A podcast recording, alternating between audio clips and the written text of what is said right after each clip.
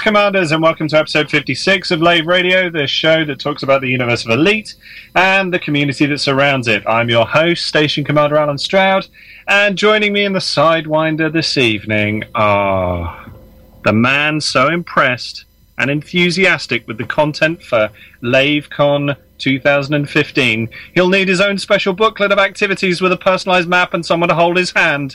It's John Stabler. Good evening. Next, the commander, he needs to prepare himself for the general election and all those Nick Clegg impersonation gigs. It's Chris Jarvis! I, I promise absolutely nothing. And next, we have the commander who would at least be competent in the rankings for Elite if you could get to Elite for Origami. It's Colin Ford! Thank you very much. Good evening, Commanders. Finally, he's escaped the Vatman for another year. It's Commander Psycho Cow himself, Grant Walcott! Good evening. That wasn't bad for about four minutes. I, you know, No, I, I, I- no. you know, I, I did. I didn't have much time this evening to do the writing, and I just thought, well, you know, I, I know you guys so well, so I'm probably You going to sounded come up. positively excited, Alan. Well, you know, I just kind of, I, I've got to get it all out there, all the excitement out there right at the beginning, and then I can be grumpy, can't I? Yeah. yeah. Just, Yeah. just to clarify, I, I am not on the run from the Vatman. Well, you know, you, you say that. I have, that's just for the record. Okay, so what have we been up to this week, John? What have you been doing? Um, well, I haven't been on for a couple of weeks. Uh, I've been um, working on my latest project, which is Wire Wars. Um, I don't know, have I talked about it before on the podcast? I don't know if I have. Uh, but yeah, basically just doing lots of coding. Uh, it's almost finished, or feature complete, as Frontier would call it. Um, So that means you've got to add half of the stuff to it yet, yeah? No, no, actually, it it is pretty much a game, but um, obviously different people have different opinions on how finished it is, no doubt. Um, so yeah, that's that's all I've been doing really. That and you know, real life. Are you planning with Wire Wars? Are you planning on um, having a, a bit of a, a play test and stuff? I know some of the guys here have obviously have had a go at it. Are you planning on a little bit more of an open playtest? Um, well, yeah, I'm hoping to kind of um, uh, kidnap Karash and his stream for the evening, and perhaps we can have a kind of playtest on there and try and get as many people as involved as possible. It supports up to 32 players, so you know Wow. that should that that should support. I don't know how many people does he have listening to him these days. Oh, only about six. Um, Oh, so, Chris, what have you been up to this week? Uh, well, this week I've been mostly going to Elite Meet. I was there. Um, and working on uh, your audio drama, frankly. Oh, right. Um, okay, I- I- that's been that's pretty much been my week since last week. fantastic. I should be honoured. I mean, obviously the um, all the different uh, all the different parts that um, uh, that Toby's played in the uh, the recording, I guess, is uh, uh, something to to go through and sort, isn't it? yeah, I was editing a scene the other day, and I realised that um, Toby was both of the characters in the scene, and we'd recorded them on on different days. But I was cutting it together, thinking, "Oh yeah, this is basically just Toby talking to himself." Um, but that was fine. It sounded great. You know, the guy's such a legend. Um, and uh, yeah, no, it's good fun. The, the worst thing is, I've, is, is going through and editing and realizing that there's characters that I've like missed missed recording. I mean, not big characters. We're talking about people that have like two lines, and you sort of look at it and you think, "Ah, I've got to find some, you know, someone else to kind of record those lines." Um, yeah, it's just the interesting challenge with this number of characters. And Colin, what have you been doing this week?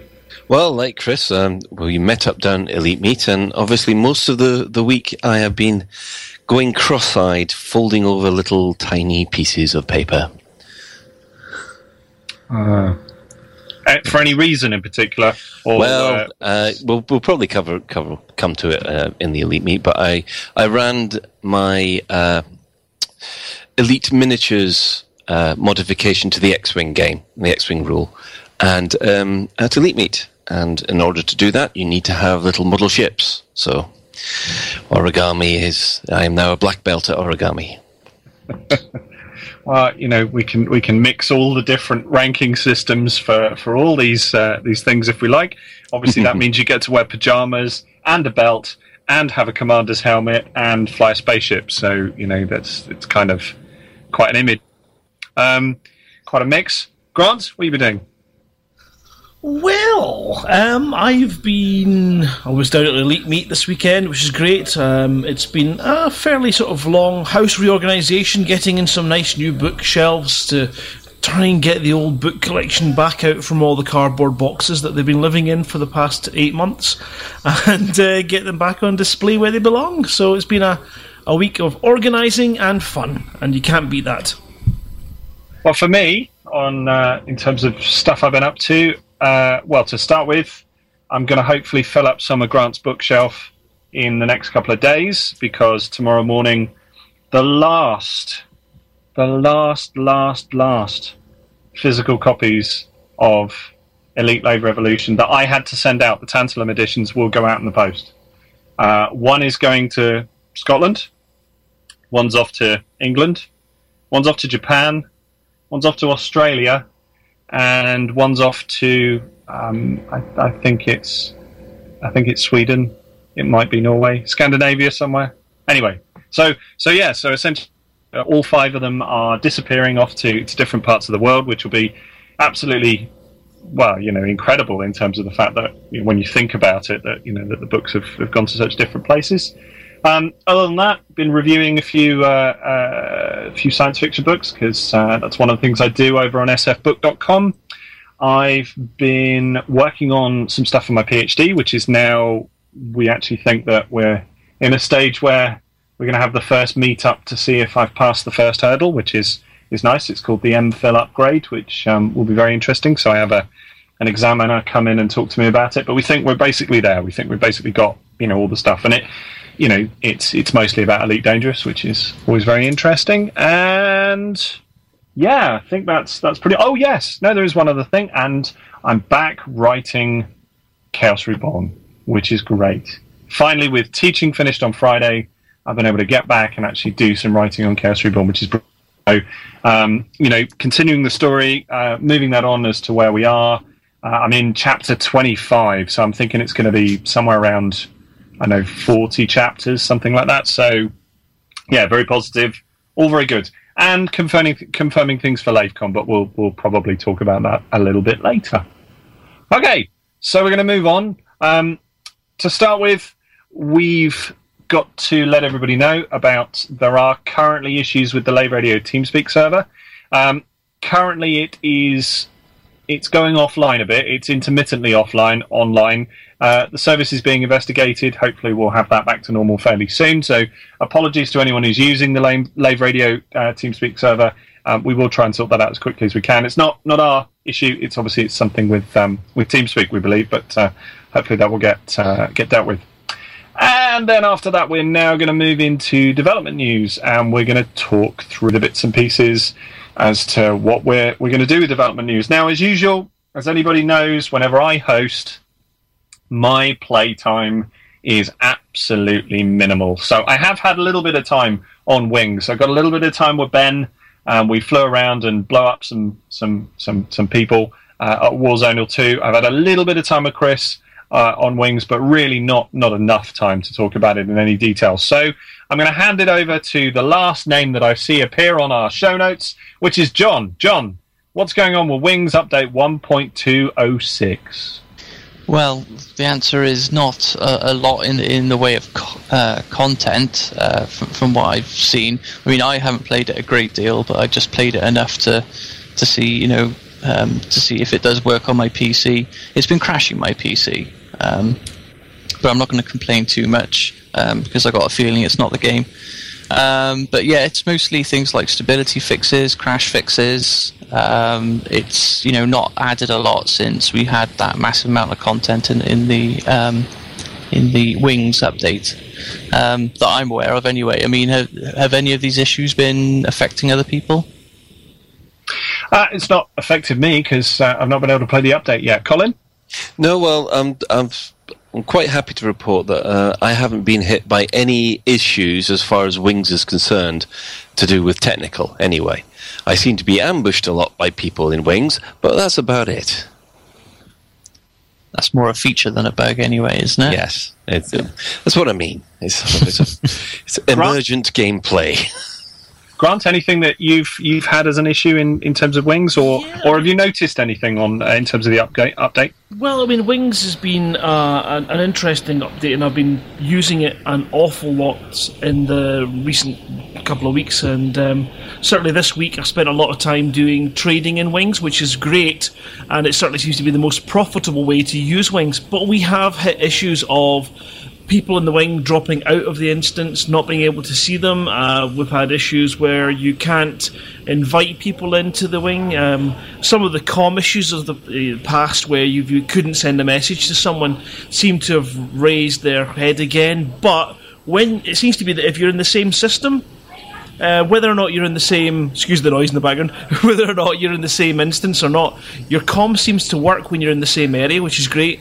And it seems to be the best way to instigate a wing is to text somebody first until it works, then send them a wing invite, and then it all seems to go quite smoothly. But there's been we've had a couple of bugs where the wing share doesn't work. And you have to then drop the wing and then restart the wing, and then everything goes back to normal. So, nothing that was causing it to be anything other than just a slight annoyance. Okay, so um, it sounds like it's it's kind of settled. I mean, we know that um, obviously it's a massive update from from what we had previously, and people have, have received it very positively. Um, so I, I guess they, they've they've got a fair amount to do to to sort of look at the next thing and the other bits and pieces. Um, Chris, have you found anything with Wings um, with the the latest update? I'm afraid I haven't had a chance to play it since the patch went out because I think the patch went out maybe last Friday or something, uh, 25th maybe. So obviously having been at Elite Meet, um, I have been into the game a little bit, uh, but I found myself on my own. My friends list was completely empty, and there were no players in the system I was in. So Perhaps we don't like you. maybe, maybe that's what it is. It, it could be you've you've done something wrong.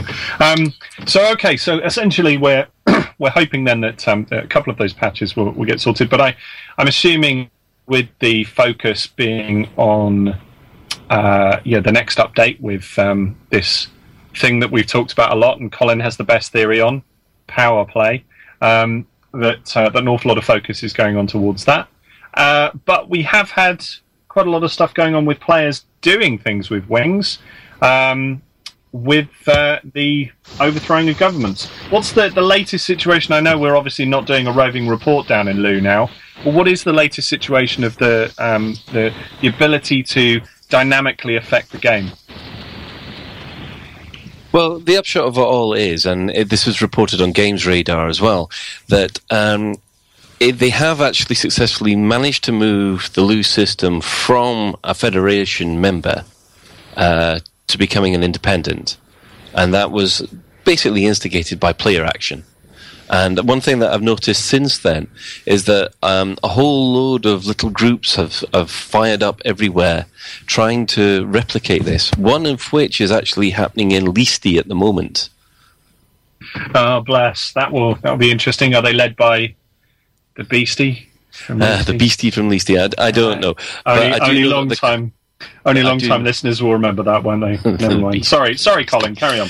Yeah, the um, the code. I I do know the organisation, the code, which we had in the conclave not too lo- not so long back. They are trying to stop this, uh, but it does seem that uh, it it might be successful, unless commanders who want the Leesti to stay with the alliance start taking action. That's quite interesting. Obviously, very near to home, so we're you know we'll have to see what the ramifications of that. Are they are they trying to turn it federation, independent, or empire? Uh, independent, I'm aware. Right, sure. I mean, I, I I've seen a couple of players talking about trying to flip Sol which I thought was uh, was quite interesting. um, obviously, you could do it in a frying pan, but it's unlikely you're going to be able to do it in the game. And uh, and also talking about Alioth and, and trying to flip. But of course, in some of these places, I guess the all of the available um, different organizations that you could uh, give control of the system to, they're all basically they're all of, of, of one particular faction, aren't they? So for there's any independent factions in Sol at, uh, or independent in Sol's time. Well, I'm not, I'm not aware of Sol, but I definitely know in the alliance uh, in Alioth itself, there are, uh, I think there's one organization that is not uh, allied with the alliance. And it's got that little influence, it's not going to get anywhere, to be honest. Oh, challenge. hey, heard it here first. Colin Ford, top shift extraordinaire, commander, late night phone booth says Alioth is not going to turn. No, I don't think it will. Okay, well, I leave it to you, listeners. See what you want to do. Colin says it won't happen. Reverse psychology and everything. So we know that from this that there is no dev update at this stage. Um, the reason for that is obviously uh, Michael has, has cited the fact that they're working on the, the Mac beta and they're also working on Power Play. So we will we will find out a little bit more about that as things go through. Um, I'm guessing then that essentially that Wings will probably go the same way of previous updates, whereby we're not going to get that many patches and fixes at this stage until they bring out the next one. What's the date that the next one's due? Anybody? We don't have a date. Oh, do we not? No, no, we don't. We don't have a date. We do know that the. Um, are, are we covering the Mac version later, or Uh, I don't think we are. I don't because it was it yet. the, the Mac version, the Mac beta, has been released to all alpha and beta players today. Oh, right. Okay. Yes, and it does mean that we have a, an awful lot of very excited Mac fans. Well, you Um, see, you see, this is where I was saying in that I, I, I, you know, I'm rubbish at keeping up on the absolute up to the minute things because, of course, I've got my MacBook. It means I can play it on the MacBook without having to boot camp in, which is going to be really, really good. So, um, what I will do is, yes, I'm rubbish. I didn't realize it was released today, but I will guarantee to listeners that I will go and test it. Um, so, not now, obviously, middle of the show. I'm going to disappear off and do that. But um, what I'll do is I'll go and test it, and I'll make sure that either I'll bring something back for next week, or I will bring something back for the week after, so that uh, we've got a bit of a report on the Mac stuff, and people can know what's going on. I like the sound Uh, of Mac fans. For those that remember Roland Rat, it just made me think of eh, Mac, Mac fans. or, or or either that, either that, or people in anoraks. You know, just just very strange. um, you know, their their love of anything waterproof. Um, so yeah, so essentially that uh, that means that, as I said, there's there's not really an update to Wings at this stage. Um, I would assume that any of the, the the additional patches they'll roll out with the next update, but we don't know when that's coming. So uh, hold fire, everyone, and, and kind of well, don't hold fire, shoot each other as much as you want, but unless you're in a PVE group. Um, but the the point there being is that you know it's going to take the point as uh, as they get more time on that, and they've they've worked out the initial stuff for the Mac release. So it'd be interesting to see. I mean, uh, what we don't know, obviously, I, I assume that the Mac release is is integrated. So um, ultimately, I, I, I guess you know the it's, it's going to be in test first, but Yes. then after that, it would be integrated. So we'll be able to see Mac players playing against PC players. That'd be an interesting thing to to see uh, and to, to note that you know that everyone's tying into the same game engine, which would be uh, fantastic. And yeah, and obviously we'll see what um, what happens and, and what comes along. Um, what I should also say is that, and uh, you know, I'll test this as I say on my MacBook to, to find out, but um, I'm guessing that actually the performance issue, yeah, the performance won't be entirely very different because obviously the operating system isn't that crucial, uh, depending on what's there. But it could be that um, that it is. It could be that you know the Mac runs faster with it um, with it in OS X as opposed to it being in um, in Windows. So let's see what- Yep, uh, I've got my Mac Mini all ready to tr- to give it a try. It's pretty low spec compared to to most Macs, but uh, if it works on that, it'll work on anything. Yeah, and I think I've got a, a nice MacBook Pro coming home from the repair shop this week, so I'm going to give it a, a try on that, and that's reasonably high spec, so we can all give a nice cross uh, referenced um, feedback on the Mac version next week then. Yeah, absolutely. No, I've got I've got an uh, mine's mine's a video editing MacBook, so it's a couple of years old, but uh, it's got eight gigs of RAM, and uh, I think it's got an NVIDIA graphics card in it, so should be should be all right.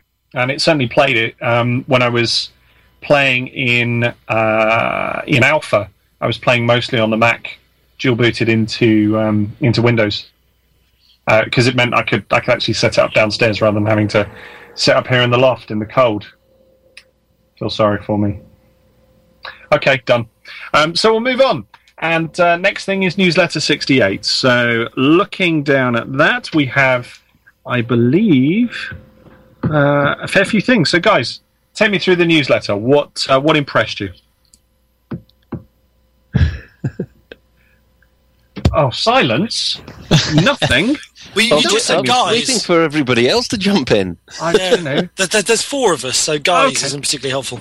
Okay, all right. Chris, take me through the newsletter. Man, that means I've got to find it. Sorry. I knew that you did- happened. You, you did No, no, that no. for yourself. You did. Yeah, you should keep your mouth shut, Chris. To be honest. I was in Elite. I didn't have the game open. I didn't have the notes open.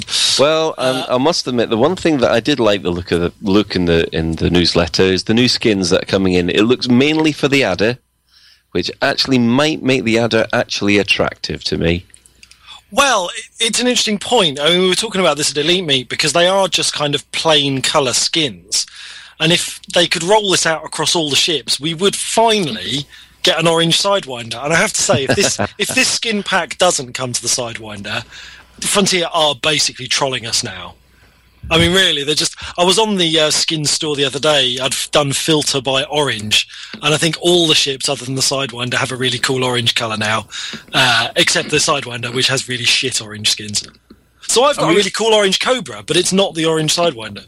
And we know that they have an orange skin because we've seen it. I've seen it, absolutely. Yeah. So why why can't we? Come on, come on. But no, we the- know you. We, we heard we heard certainly the feedback, and you know, and I'll, I'll only give away a tiny bit of some of the feedback that we had from Elite Meet. But the feedback we had from Elite Meet is that Frontier listen. So, come on. Yeah, no, no, it's oh. cool. You, It's you cool. know you want to. You I mean, the biggest, the biggest bit of uh, feedback some, that I've seen from some people is to saying that the uh, the yellow adder skin kind of makes it look like Thunderbird Four. Um, by which I'm assuming they mean Thunderbird Four in the terrible Jonathan Frakes movie, not in the series, because it, it doesn't look very much like the Thunderbird Two, Thunderbird Four in the series. Um, Yeah, no, I can see that. I can I can kind of see that. You could uh, you could almost see that in a Dire Straits video, couldn't you? is, is it just me? Did, did only did only I see that? Okay, fine, fine. Only me that remembers that. Um, yeah, no, I, I think. I mean, I think they look nice. I think you know they're they're obviously just color variants, as as you said. Um, the red one that looks a little bit like a bus, uh, which, which I think is quite quite funny. Um, but one of the things that I have noticed, and this is certainly with the the release of the camera, um, and you know the, the ability to take more screenshots, is, and I think I said this a couple of weeks back, that actually when some of those screenshots have come through, we've seen that, that there is this sort of shine that we're getting off of the ships now that really does make them look quite real. You know, it's the reflection is actually starting to to really you know give them some some solidity. I'm almost thinking they look a bit like sort of matchbox cars and stuff. You know, in in terms of obviously they're bigger. You know, when you're in in the game, but uh, they've got a bit of uh, a bit of solidity to them based on that that little tiny bit of um, bit of glossy reflection. Um, kind of reminds me a little bit of uh, of Blade Runner and the Spinner because the Spinner was um, uh, when they when they first designed the model for Blade Runner for the Spinner, which is the the police car for those that don't don't know it. Um, it was it was glossy, so it had all these reflective uh, reflective lights on it. Um, certainly, in the rest of the pictures of the newsletter, you don't quite see that. Um, in some of the others, you know, they, everything looks a little bit flat and matte. But I do like I do like it when um, when we've got that little bit of reflective gloss uh, on the uh, on the ships uh, in terms of what's there. Okay, what else have we got in the newsletter then? Uh, I will nominate John. Um, well, I mean, if you're asking me what did I find interesting, I didn't, I didn't really find any of it interesting. I mean, I, I hate the adder. Oh Um, dear. so, um, but I suppose the most interesting thing was they were giving away some Nvidia Titan black cards, um, which kind of tempted me to, to go and play the game for a bit. But um, I, I'm not much of an explorer, and I mean, they, they could have placed. I don't know where they were in the end, but they could have placed them anywhere. So um, you know, the chances of finding them were quite slim. But I think they've been. It's been found now, hasn't it? Grant, uh, you had the latest update on this on the, the Titan Blacks. What uh, what's the situation with them? Yes, all five Titan Blacks have been located.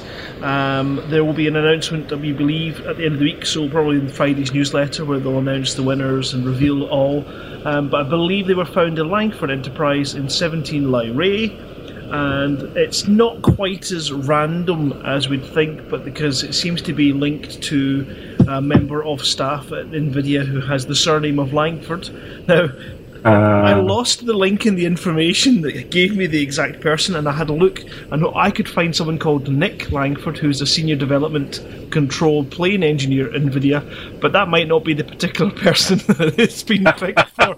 But that will do. Now, the other thing that was interesting was, of course, in the early days of the announcement of the Titan Black being out there, so plenty of people went and made claims that they had found them, and one particular commander was on Reddit giving it, I know where it is, and if you pay me in bitcoins, I'll tell you, which is completely and utterly scandalous. The scurrilous rogue. Wow.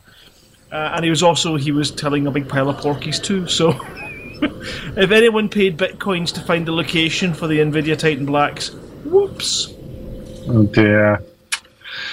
Oh well, so you know, obviously all five have gone, but it does set a precedent in terms of what things could appear in game. Um, you know, we've we obviously discussed a little bit about um, in game and out of how they they sort of um, tail into each other. It does suggest now that Frontier are are prepared to chuck uh, chuck a few things in there where they've got some tie-ins with uh, with other companies. So we might see might see future things going on. You know, may not be Nvidia, might be might be something else.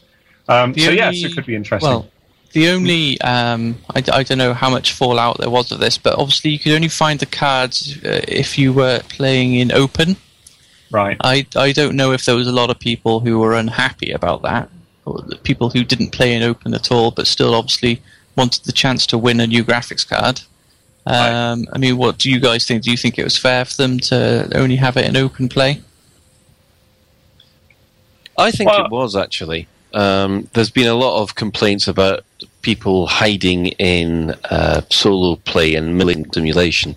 I think in this case, um, I don't think people would have been busy trying to intercept other people and, and trying to grief them for the cargo. But uh, you never know with this lot, as I am discovering in Lugh, or did discover in Lugh rather. I think I mean it's it's a little tricky to try and manage the logistics of, of doing this in um, uh, in in group play. I guess that you know that shouldn't be an issue because it's all coming off the same database and the information is off the same thing. But um, I also guess that you know that the risk is obviously is is a bit different in that regard. It does kind of make you think about what what was that that thing they they had a they have a material in Eve where basically that that people would you know as soon as you got some people would then go after you for it. Um, does anyone remember that? I never played Eve. Was it, was it Ben who played Eve a bit? Um, Oh, he's well, got- unfortunately- Foz had played Eve, didn't he? Yeah, unfortunately, Ben and Foz not here tonight, but I, I believe there is a material in Eve that um, that had something like it, but obviously not quite the same in-game, out-of-game sort of uh, uh, reward and, uh, uh, and stuff related to it. But it does it sets a precedent as the fact that Frontier may may do these things with with other things, so it might be quite interesting. I mean, do you think that's something that that the players will want to see more of? Oh, I think most definitely they're going to love little competitions like that. I, I think a lot of people just enjoy, you know, the thrill of the chase or the hunt or whatever. I, I don't think it needs to be a like a, um, a, a high valued prize like a graphics card. It could be anything. I think people would just love the challenge of actually being the first person to find something. So I think there's a lot of scope for them to do stuff in the future. Okay, good thought. Um, the next thing we have in the newsletter was the one percent interview uh, and uh, the details about um, you know his his uh, his adventure, the way in which he, he you know he went about strategizing towards what he was he was doing. Um, certainly interesting to see another story by another commander looking at the way in which they play the game. Really, um, what did uh, I, you know? You're you're you're telling me off for, for just asking for anybody to come in on this. So, um, Grant, did you have a, a thought about this in terms of what um, what he described as his his methods and his strategy? Maybe not. No, I, uh, what are you talking about? The interview with With one percent, yeah. one percent. Uh, I don't know. I think he's obviously very dedicated to his cause. I didn't get a chance to go through his particular thing. I tend to find that the the newsletters for me are a lot of marketing, and I tend to skim them and go, yeah, yeah, yeah, yeah whatever. Which I know shouldn't really. I should get really deep and, and in depth in it, but uh, I haven't had a chance to kind of go through uh, one interview. But judging by the award video that they did on YouTube, uh, you can see the amount of time that these people have put in. So, whatever techniques they have, and in fact, I was going through the forum thread where you could see the progress that 1% was making, and he kept reporting back in with updates and showing off how you know how he was progressing. It's quite clear that you know there was a serious effort on his half to, to win this run. It has to be well deserved because he got there. Absolutely. No, I think that that's very interesting, and obviously is something that uh, you know he's he's he's managed to to achieve that, and and certainly the the way in which it was um, the way in which it was released with Frontier putting it to a video, letting David Braben make the announcement. Obviously, we're back to to some of those days when uh, when we had the original newsletters and what have you, and uh, the little video newsletters where they geared up for. So it was quite nice to you know, and he did his little bit of, um, I, I guess it's kind of a little bit like um, Who Wants to Be a Millionaire, you know, a little bit of a pause, and then reveal the name. Uh, which I thought was quite funny. So, I mean, I think something that would be good, and we will put this out as a as an open um, invitation to any of the, the winners. If they'd like to come on to, to Lave Radio, we can do either a recorded interview with them, or we'd be happy to have them live on the show and uh, and just chat to them about the experience. I think that probably would uh, would be something people would be interested in. Obviously, in the format in you know in a podcast, we can sort of talk a little bit more around it and talk a little bit more about their take on on the game as a whole, which I think would be great. So, okay. Um, Well, actually, I did that- have one little thing to say about the one percent interview. Oh, and sorry, was- John. Yeah, yeah, yeah. You know his logic um, with you know which ones to go for first, which achievement uh, made a lot of sense. You know, starting off with exploration because that's something you can do in any ship. But obviously, by the time he got the um, the top rank in exploration, he had enough money for Type Nine. Uh, very easy to make a lot of cash then, so no doubt it didn't take him long to get the trade. Um, maximum rank, and then after that, it was as he put it himself, it was all about combat, and he didn't have to worry about insurance. He had so much money, so it sounds like a very logical way, order of doing the three ranks. Yeah, absolutely, and and obviously he didn't start till sort of late December, so you know interesting as well because of course some of us have been playing before that and had our our our um, uh, our statistics carried over. So you know, very interesting to see how uh, how that's run out. Okay, we'll move down then, and we're going to go look at some new merchandise, uh, which we have. So to start with, we know that, um, that the soundtrack's been released. The soundtrack's been released for a little bit of time. Apparently, it's now coming as CDs as well. So you know, there's an option to to get some physical media, which um, always a good thing. And then we've got a rather fetching T-shirt with the kind of Haynes manual style uh, look with the data card and everything else, which I, I I don't know about you guys, but I think that's probably the best T-shirt I've seen so far. Um, It's I don't know. Yeah, has anybody has anybody ordered one yet? No. There were some people wearing them at Elite Meet, I think. Yeah, I'm quite sure they weren't the Cobra ones though, because you get them in Cobras as well. Ah, that might be the one I'm thinking of. Yeah, but you know, Sidewinder, it's not orange. Oh, but it's but it's pretty. and it's got the the lovely Faulcon DeLacy thing in the corner and everything else. It's you know, I, I I like that. I think it. I think it's great. I think it's nicely stated. It's probably not you know, and I mean obviously there have been a few conversations about t-shirts and um, you know some of the the stuff that people have, have have picked up with the merchandise. It's probably not something I'd wear to work.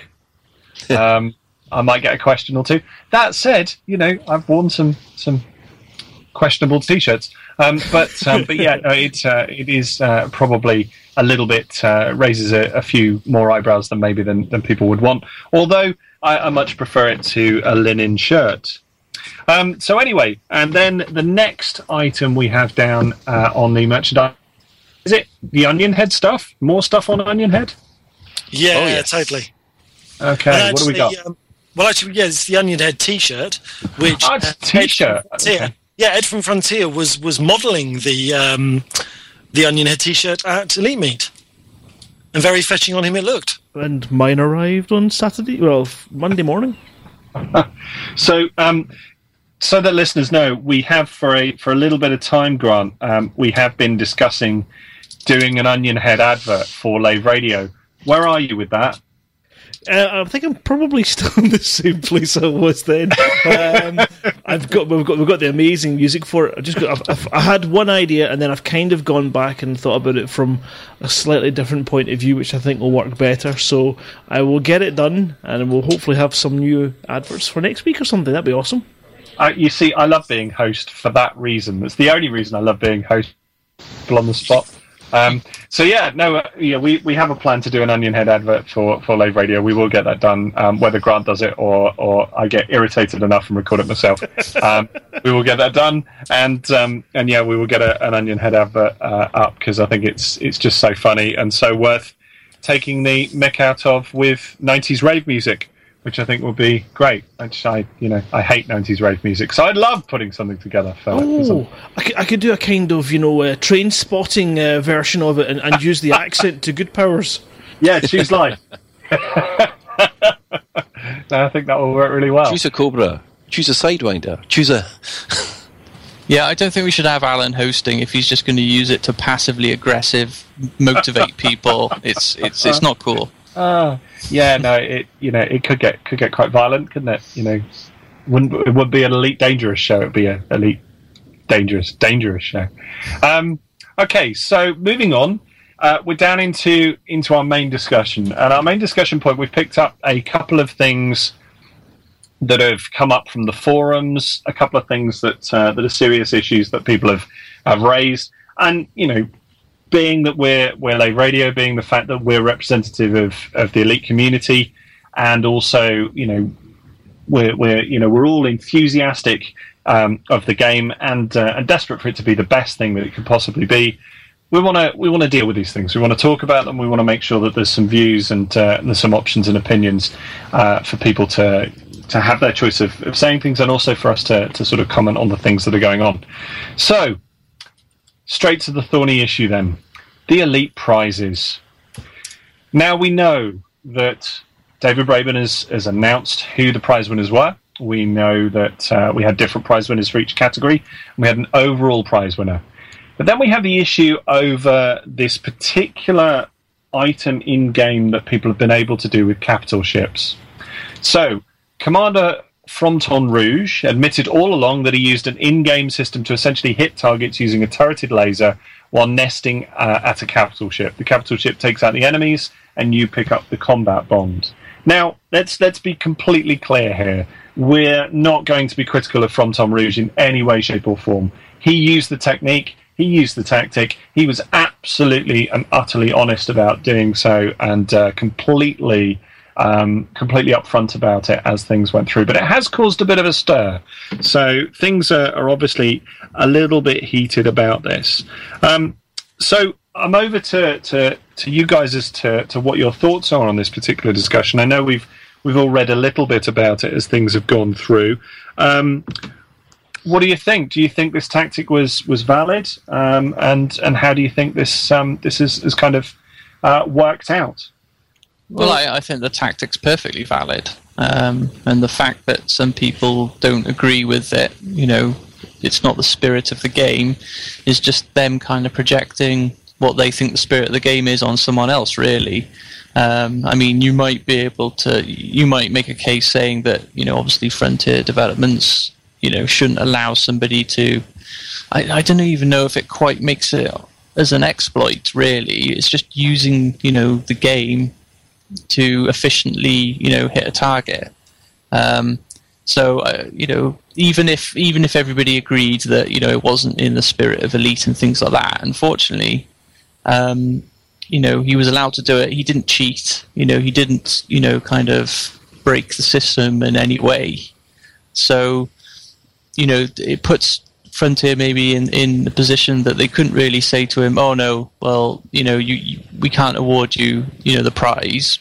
You know, they just couldn't do it because you know they hadn't specified that you can't win the prize in that way, and it'd have actually been perhaps, you know, troublesome for them if they had tried to do that from a legal standpoint.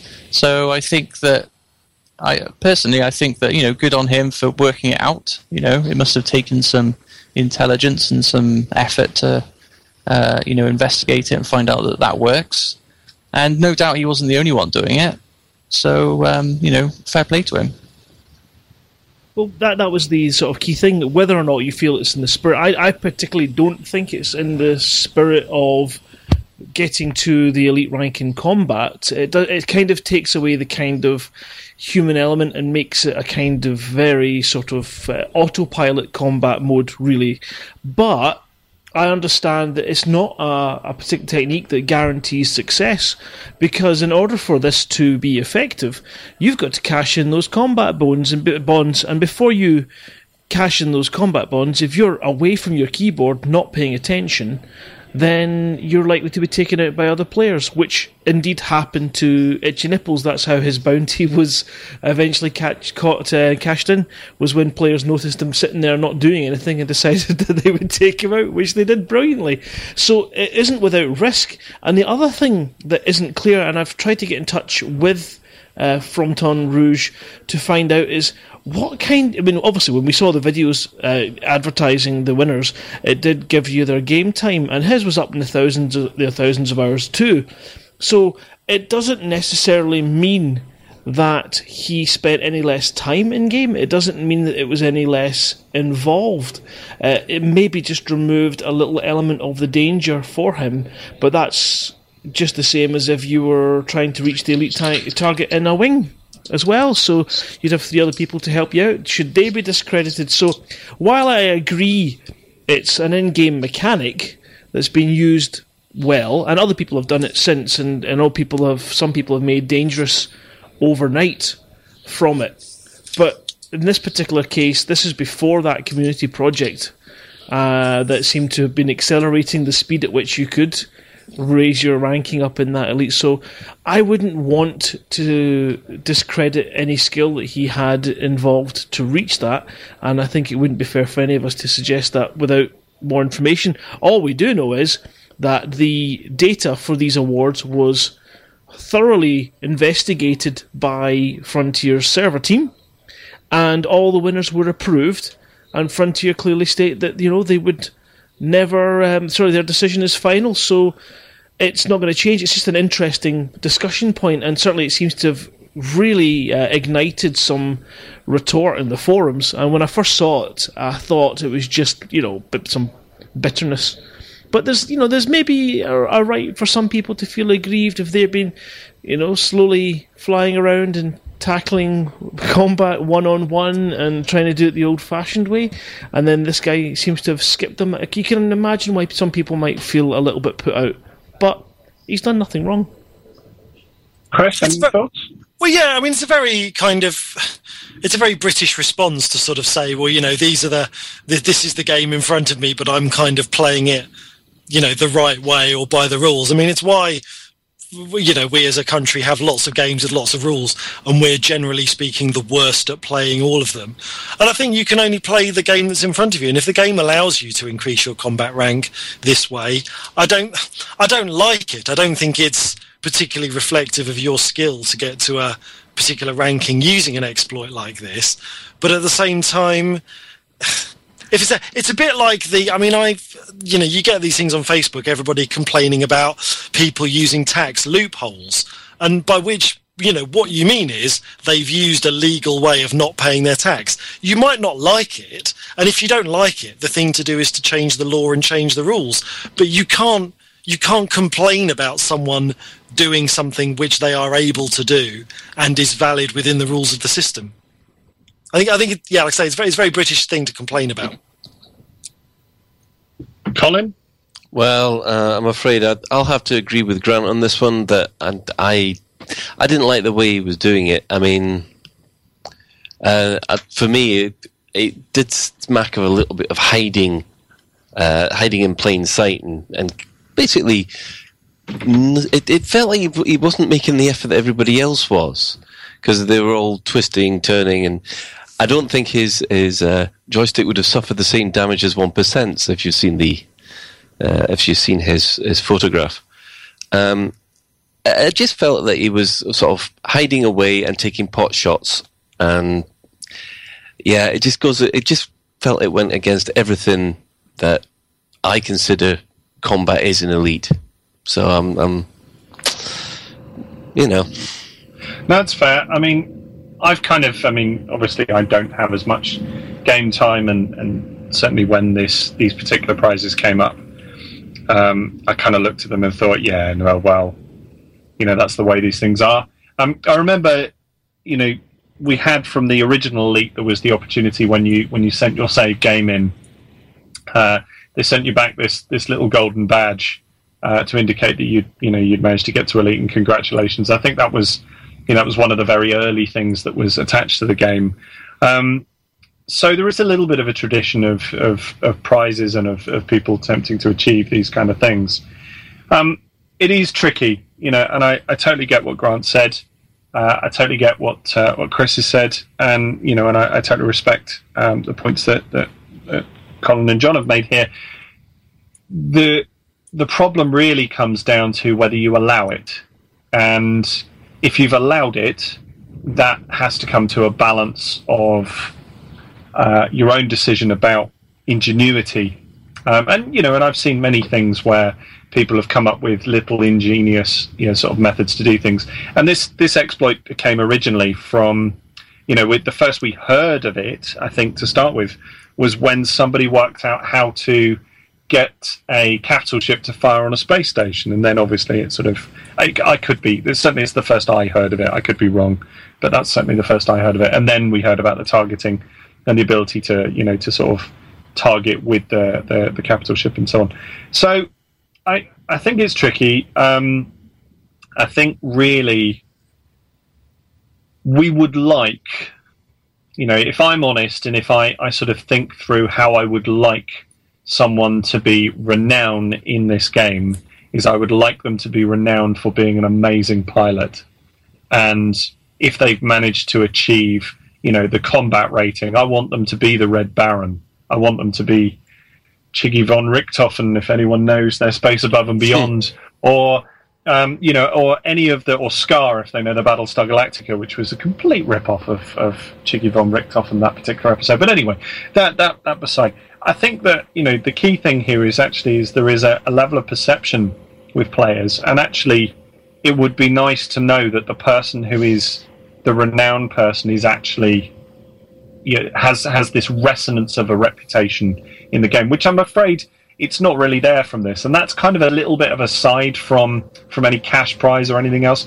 To be perfectly honest, I'm I'm kind of not not as not as much of a fan of those kind of things anyway. So um, so that doesn't really uh, uh, doesn't really uh, sort of come into the factor as I see it. But it would be nice to know that the legends, the people who carve a name for themselves in the game, have the the you know they have the ability that uh, that's there, and it could well be that uh, that Fronton Rouge does. You know, it could well be that he's you know he's an amazing dogfighter. So I'd be very interested to hear from anyone that's um, that's suffered on the hands of his lasers, and uh, and then we could find out whether you know he's he's as good as you know as the as the status would uh, would suggest that he is. Oh, sorry, Alan. The way you, I thought the direction you were going in there was that you were on live on air, you were slapping him across the face with your glove and challenging. him. in my little eagle. Oh no, you know he'll kill me. But then I got I like getting killed, so that's fine. I'm quite happy to you know to, to sort of. well, I think just Um, going go- going back to what was said at the start. I mean, he has been very upfront about it. Um, absolutely, So you know, if he's built a reputation for anything, it's it's being honest about how he's achieved it. Yeah. So uh, I think that's the reputation he has, rather than anything. Love him or hate him, you know. Uh, you know, I, I think that you know I, I love seeing you know these ingenious solutions. Obviously, you know it rubs some people up the wrong way, but you know I like to see it, and I completely agree with Chris. It's a very British thing to, to complain about someone. You know, it, it's not cricket, as they say. Um, yeah, no, I'm I'm I'm a big cricket fan, so obviously you know that's where I'm coming from. Really? No, I, yeah, yeah, I, I would um, I would completely um, yeah I completely acknowledge your point there. You know, I'm not in in any way saying that um, that he is yeah he's he's been utterly honest and transparent about this, and, and absolutely as far as I'm concerned that that makes him you know that makes him a great guy. That's that's exactly you know there, there's no nothing attached to to um, uh, to that. He's he's chosen to play that way. That's how he's chosen to play it. Uh, he's achieved the, the the thing. That's that's perfectly fine, and you know, and he's been given the the reward. You know, as far as I'm concerned, that's that's that's perfectly fine. It doesn't uh, doesn't change uh, the my perception of him in that. It's I, I think I was talking more about you know the the sort of the um, the idea of the war race. You know, just the idea of uh, of the war race, and maybe he is. Maybe you know, maybe he has that ability. And I'm not. That isn't me. I'm going to qualify this again. That isn't me calling him out. Okay, I'm not. No. I'm not trying to say, yeah, you and me outside Lave Station. You know, uh, that's that's not what I'm trying to say. It's you know, at the end of the day, he's That's he is what he is. disappointing. I, I, I I, know. spend, you know, it's. I'm sorry, but you know, I'm too. I I have too much fun shooting Colin. I can't. I can't spend all my time going after someone else. You haven't managed to land a single shot on me since Alpha 2. Oh, Yeah. now that's the sound of a leather glove. That's You're a calling just- out. Yeah, you're just you're just saying that. You know, you, you know, I've killed you loads. You're just you're just saying that on air. I, I'm right here outside Lave Station. Bring it. Come on. Oh well, okay. Um, Fronton Rouge. Um, uh, Colin Ford's right outside Lave Station, just so you know. And um, he he said something about your mum. I think I think that was uh, I think that was what happened. I have to say Okay. though, I mean, the, the one thing is that we cannot possibly quantify is how much effort it took and how much of his ranking came from that. It's not clear, and I think it's really unfair to judge him unfairly until you've got him in your crosshairs, and then you can judge him all you like. Judge judge him repeatedly with your, your trigger finger. But that's what it, that's what it comes down to. It's playing the game you want, and if you Oh, yeah. are uh, painted as an elite pilot with your little target on your ship, your little um, decal, then you are going to be approached by people that think, ah, I can take on an elite player. And if you're found wanting in skills, uh, then you know, well, it doesn't really mean anything at all, does it? It's just it's just a way to play the game, and I think you know, well done to him for for getting awarded the prize. Brilliant. I don't particularly I wouldn't be. I wouldn't play it that way. I like. I like combat to be far more hands-on and involved. But I can certainly appreciate what it's like when you're overwhelmed by uh, enemy ships, and there's a capital ship there that you can just kind of crawl inside and hide from. So, um, I understand it is a completely, perfectly fine tactic for game.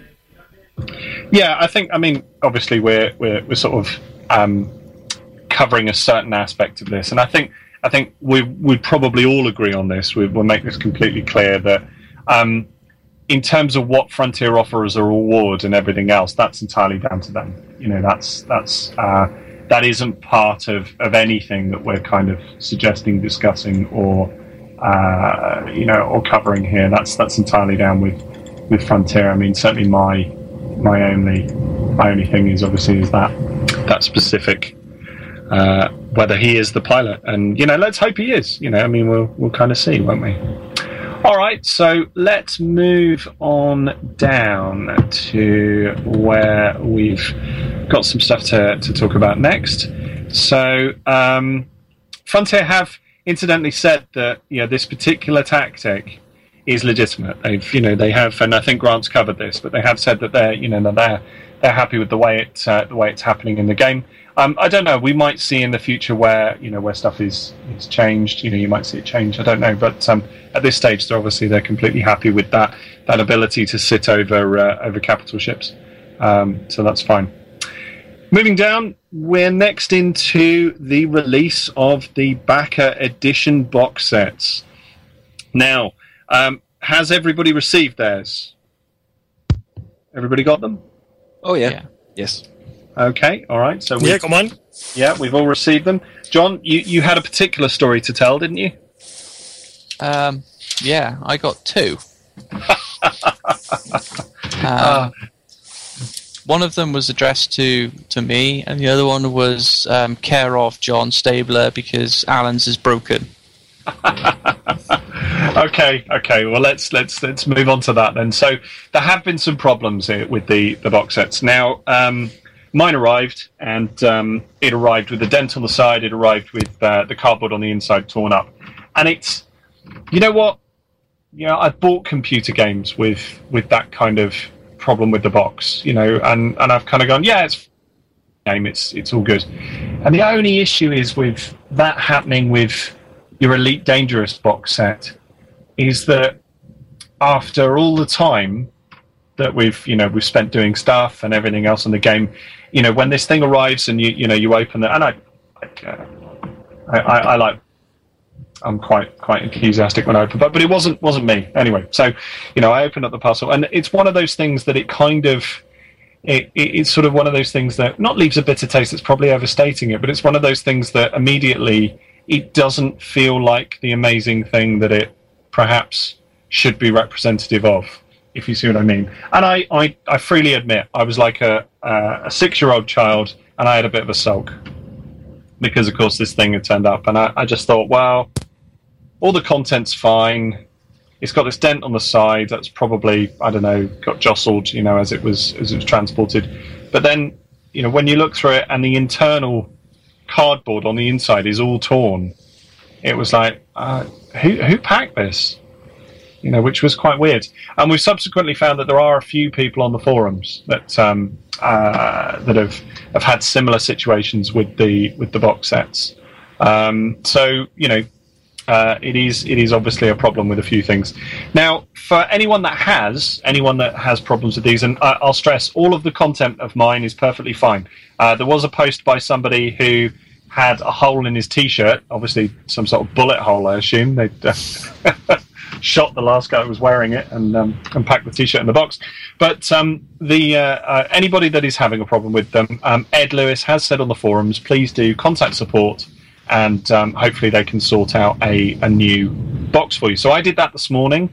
Um, I would say that it is not entirely clear as to how you contact support because when you go through the support pages, there really isn't a, a support page for I got my backer award and it's all a bit broken. Can I have a replacement box, please?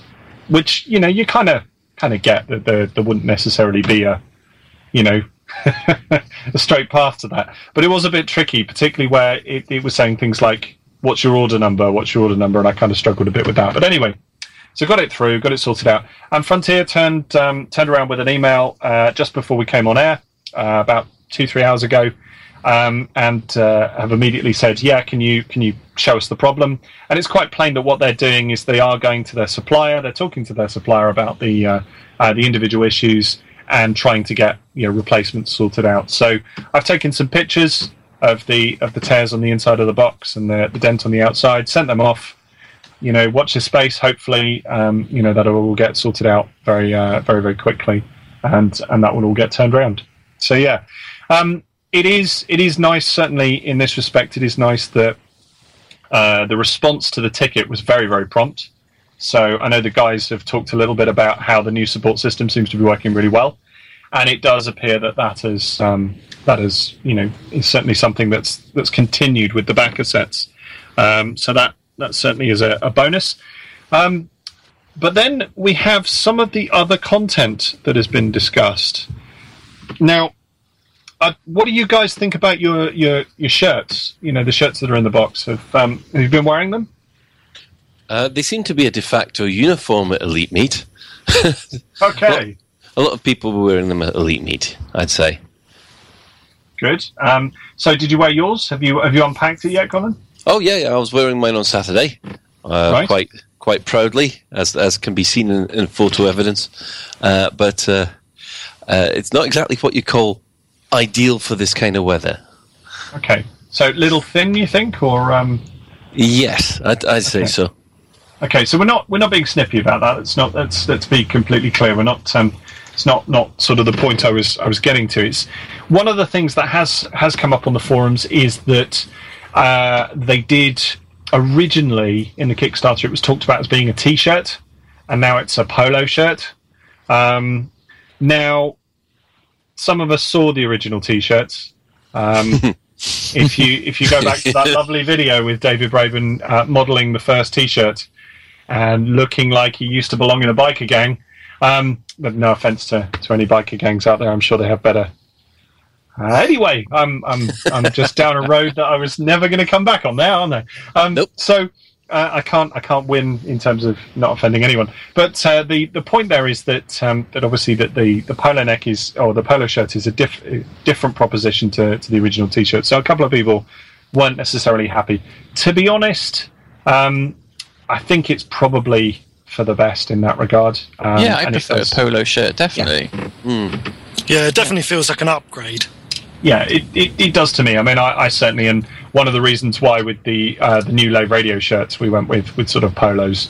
You know, we thought that um, thought that that was that was nice, and you know, and it sort of had had something to it, uh, a little bit more, a little bit more techie, I guess, uh, as an image. So you know, so that. And if uh, they're was- thin, that's great. It means they're going to be ideal, you know, wearing them for LaveCon because I've booked the weather. It's going to be glorious. How was Yeah, well- when booking the weather? Yeah, yeah. Was I that more more it. rain then? No, no, I can't. I can't cope with any more wa- rain. I live in Wales. There's got to be. There's got to be some sun sometime this year.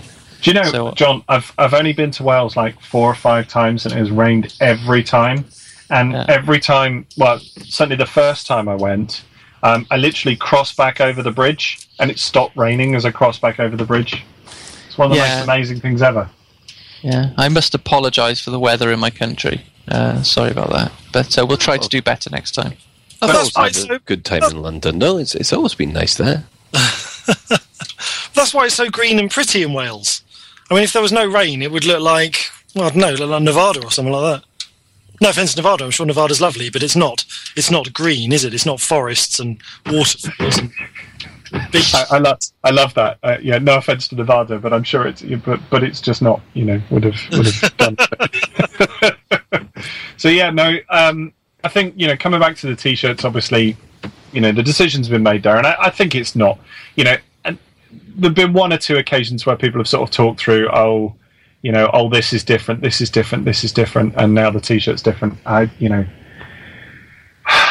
it's kind of kind of my response to that really um i you know I, I think that i think they've they've produced something that's nice i think it's it's good it certainly is something that people want to wear and um yeah i think um i think we have a uh, a good piece of stuff there there is you know there was the case though that um, that there was a forum thread about the t-shirt, the original t-shirt, and um, generally the consensus was it wasn't very good, um, and that was was seen as a little bit of a weather vane. And I think I think there is a problem here, or or at least there's something where we we perhaps need to be a bit careful in that um, sometimes the forums are not really representative of all of the um, all of the player base. So you know that can be a little bit tricky. or even humanity. Yeah, yeah, yeah. You know, um, you know, plenty of Thargoids on the forums. Yeah, exactly. You know, I mean, that's you know, as uh, as things go. I mean, I don't know. Is there anything else that you guys thought about the box set particularly? Any any particular you know good things about you know what you've what you've received? I was more than happy, um, you know, and to receive two of everything was a bonus.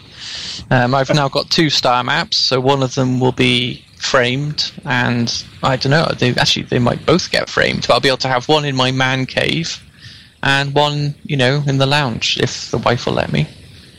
Not not one for each eye. no, yeah, stereo map might be cool, but no, probably not. Or um, or you could put it in the toilet. Yeah, my toilet's not big enough. I don't think. Uh, uh, you, you see that, that joke is just, just useless on, on, on anybody that, that doesn't know the person who um, Mobius frames and puts some of his artwork in the toilet. Uh, anyway, so um, so yeah, the uh, uh, obviously the, the the backer kit. I mean, I love mine. I thought the I thought the the, the quality of, of the internal merchandise and everything is really really nice. Um, I thought that was was excellent. I apologise for that. We've just had two Fer-de-Lances who were wanted just attack Lave Station, and uh, everybody round here seems to have gathered together and smashed them to smithereens. Two players. Two players, yes. Oh, fantastic! Obviously, they're trying to make a name for themselves. Did you get any any numbers?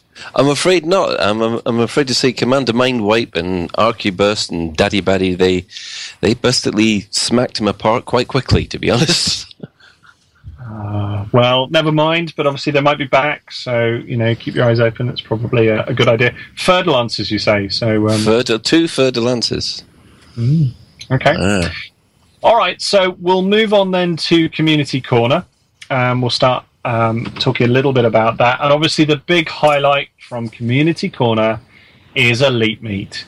And firstly, I think we, we ought to, you know, to make the point here that the two people who took up the baton to organise Elite Meet were our own uh, Ben Moss Woodward and Mike Snoswell. And certainly, I, I have to say, you know, despite the fact I, I didn't attend, I, I couldn't, uh, I couldn't raise the time to go. But it's fantastic to see that uh, that this community event has has continued and that um, that they stepped up to the plate to organise it. Um, and you know, and obviously it was a really nice opportunity for people to go up and have a little bit of a social and, and meet up again after you know it's been like four months and what have you since since we've seen some of each other. And obviously, Colin, you went, Chris went, um, and uh, and Grant was there. But uh, what were your thoughts? I mean, how did it go? Chris, do you want to Uh, go first? Yeah, yeah, can do. I, I I really enjoyed it. Um, I should say that. I mean, to start off with, one of the things that I was really looking forward to about Elite Meet, uh, which kind of panned out, is it was really nice to go to an elite event that I was in no way responsible for running. Um, I mean, even the launch party, you know, we kind of we had the live radio thing we were doing, uh, and obviously I got co-opted in to do some some author readings and stuff. So really, this is the first chance I've actually had in this whole process to go to an elite event and just kind of socialise and enjoy myself. So from my point of view, that was excellent. Um, it was nice to um, yeah, nice to play some board games with some you know some elite friends and kind of. Um, yeah, I mean, I mean, Ed um, from Frontier, he'd come and he, I mean, he's he loves board games, but he's passionate about them, and he brought this carrier bag uh, full of board games, and we, you know, we played one of his. It was very appropriate. It was a sort of spaceship uh, building and trading game, so that that seemed quite appropriate. Um, and yeah, it was just it was just really good fun. Very relaxed day. Um, very helpful, accommodating venue. Uh, and re- you know, really nice to meet some people, and some people I've not met before. Uh, nice to catch up with some people that I haven't seen for a while. Yeah, I'll agree with that. I mean, I was a little late due to um, traffic on the M6 as per usual, uh, but it, the, everybody that when I turned up, there was a really nice atmosphere there. There was uh, uh, uh, basically everybody just hanging around, chatting. Ed there was was uh, was doing his best, mo- moving and shaking in amongst the crowd, and uh, everyone was very very helpful when it came to setting things up and and trying things out, which was uh, yeah, it was great. and some of us got a um, some of us in the evening got a sneak peek of uh, Darren Gray's uh, little sort of um, sort of card game uh, that he's developing, and that's you know that's really good, really good fun, uh, a good laugh, a sort of. Um, in terms of if people know sort of other games, it's sort of it's quite like a sort of Munchkin thing. It's it's all sort of driven from the cards in your hand, um, but it's quite frantic and people laying cards on top of each other, um, and uh, yeah, that's that was a lot of fun. And, I'm, yeah, I'm, I'm sorry, I'm really interested in that because, um, you know, obviously it's something that, that we didn't know about before in, in terms of it being content. So, Oh, yeah. Darren, Darren, if you're listening, please bring it to LaveCon. I'd love to see uh, love to see a few people play it, and uh, you know we'll kind of give it a bit of a road test, and um, you know have it on for for a social in the evening. You know, round with a few beers and everything else. That'd be really good. It, uh, it's very, that. Yeah, it's very funny. It's basically it's themed around the concept of kind of VIP bodyguards, and the idea being that as a bodyguard to win the game, you need to be the one that hurls yourself in front of the bullet, um, and that's the concept behind it. So you've kind of got this mental image of someone dives in front, then you lay another card and dive in front of them, uh, and it's kind of it's, it's just it, yeah, it's it, it made us all laugh, which I think for that that kind of card game is, is exactly the idea. Uh, but it's quite nuanced as well, the sort of strategy of it. Uh, it's very good fun. And thanks to Ed as well. I mean, Ed had made a um, a sort of. I don't think we even got to play all the rounds because we had to get thrown out of the room. But Ed had prepared a uh, a sort of pub quiz with some elite rounds and some non-elite rounds. And I have to say, to my shame, our table we didn't feel confident in our elite knowledge, so we decided to play our double points joker just on a general round, not on an elite one. And actually, we scored really well on the elite rounds, and not Sh- sh- well on the rounds that require any kind of real knowledge. Should have had me there, shouldn't you? Really? Well, this was the thing. There was a there was a um, there was a round on identifying. We didn't know this is what it would be, but it was a round on elite ships and identifying them from their description in the store. And I was like, "Ah, why is why is Alan not here? Not he's probably written half of these, let alone knows. Probably not actually, but um, but yeah, no, it's um, certainly elite, knowledge in the past has, has been something which uh, I've really enjoyed. When uh, TJ used to, uh, the forum moderator used to put up a couple of quizzes, and um, you know, but the only problem is, of course, is that when when you've written a lot of the stuff, or, or when you're you know in the middle of researching a lot of the stuff, which I was at the time, it's like it's a point of pride, and if you lose, yeah, because you've got nothing to win. you know, you're supposed to know it. So it was um, it was all very interesting. But no, it sounds like you had a fantastic time, and certainly with uh, with seeing everybody there was uh, uh, was great. To, you know, to see everyone met up. Um, we've got a lovely picture as usual. This appears to be a tradition now, doesn't it? You know, get the group photo, which I think is is really nice. So we've got quite a lot of those uh, from all the different uh, different meetups, which I think was uh, is obviously is great. Uh, so the key feature there in terms of well what we're talking about this evening is Colin got a chance to put his um, his spaceships game to, together. So without first of all, Colin, we're not going to let you talk about it just for a second. I'm going to ask Chris to talk about it because Chris can give a bit of an idea of as a player what he thought. I'm afraid I didn't get the chance to play it. Oh Um, God, that's so rubbish! I should have No, prepared. Shouldn't I know, I know, but it's it's not rubbish because the thing is, Colin's game was really popular, and all the slots for all the games he was running were kind of taken up. I mean, I was a very late addition to um, Elite Meet. It was very much a last minute decision, sort of in the last week to go, and you know, by the time I was going, Colin was was well and truly, you know, sought after. So I think it was popular, and I didn't hear anyone coming away going, "Well, that was shit." So that's my review. So, Colin, how did it go Thanks. setting? How did it go setting all this up, and uh, what was what was the prep like? How did you feel it? What what sort of feedback did you feel you, you had from from running it and play testing it and seeing everyone's responses? Well, actually, Grant has just popped back in, so we can ask Grant. Oh, Grant played, did he? Oh, fantastic. Okay, all right then, Grant. Over to you. You should see me running all the way from the car. They're going, "I'm playing it." it was awesome, actually. It was. Um, it is. Uh, you start in your corner, and it was quite amusing because we had um, we had Ed in my game, we had Darren Gray, and we had Ben. And our first moves for me and Ed nearly took us straight off the map and into certain doom. it was just an oversight. But you get to this point where you're actually in combat range of uh, other ships. And you've then got to try and guess where they're going to move and whether or not you try and shoot past them and turn, and then you find out that they've done the exact same thing, or they've turned round and they're right behind you. So you have this element of, as the tactics are revealed, you suddenly have these oh crap moments, and they can be quite hysterical. And it's that kind of excitement, and then the, then it comes down to your dice roll. So even when you get the jump on them and you're in a beautiful position to shoot them up the backside, you roll the dice and you screw it up, and they end up, you know, next round they're now facing you and they take you out, which is sadly what's happened to uh, Ed um, but I think was Ben out first. I can't remember, Colin.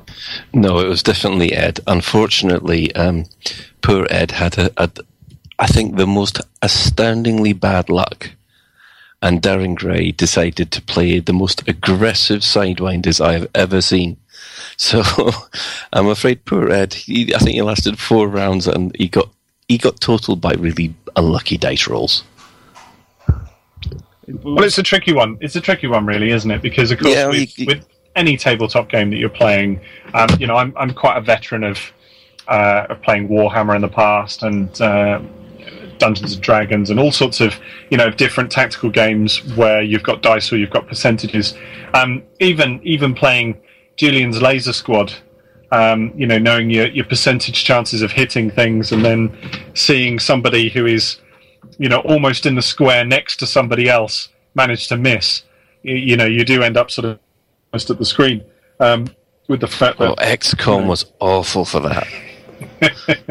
so so yeah, it is one of those things. But um, yeah, yeah, I mean, obviously it's a representative combat, isn't it? So that that kind of comes as part of the territory of being a representative combat, as opposed to you know relying on the fact that um, the Mark One eyeball, as it were.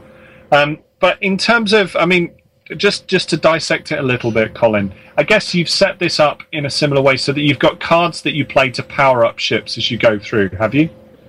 Um, the it's pretty similar to uh, the X-wing miniature rules that uh, it's based on. The only exception is that uh, I put in a power management mechanic so that you can uh, move power from lasers to engines to shields, and that will have a uh, give you an advantage at appropriate moment. Um, but it's it's basically um, you've got an, a, ship card, you'll have a pilot card in the next version, um, and you're able to use those ship abilities uh, to move your model about on the screw on the uh, on the playmat uh, to try and get you into the best po- uh, best position to shoot, and even then. Uh, that all depends on how you how much firepower you've got against how much defensive ability the uh, the ship has. Okay, so um, from what I've seen from the pictures, it's at the moment you've got it set up on a fairly open map, haven't you? You're, you're basically just a, a sort of a star space area um, in terms of what's there, and I guess the the sidewinders and and the Cobra are kind of calibrated so that you know so they have different point values. Yeah, um, originally it was supposed to balance out. Two sidewinders should be able to to basically force a draw with a cobra if it was basically the same people playing. I, I think in this case, and the poor sidewinders are a little bit weaker than I thought. So I think we might need a little bit more pla uh, alteration to some of their statistics because they got they got absolutely wasted in the second game. So, do you think that um, you're going to plan to add some some more ships as you go through? Um, well, there are four ships um, planned for the game. It's, I think the, the the problem that I do have at the moment is actually getting models which look good enough. Uh, I, I did have an Anaconda ready to run, but we never managed to get to that that final, which where it was going to come in. And then I would have You- just you loved had to have seen. You had an Anaconda cardboard model. Yes, Ooh. it was an old. Uh, yeah, it was a Frontier style one with a little registration mark on the side. It was very cool.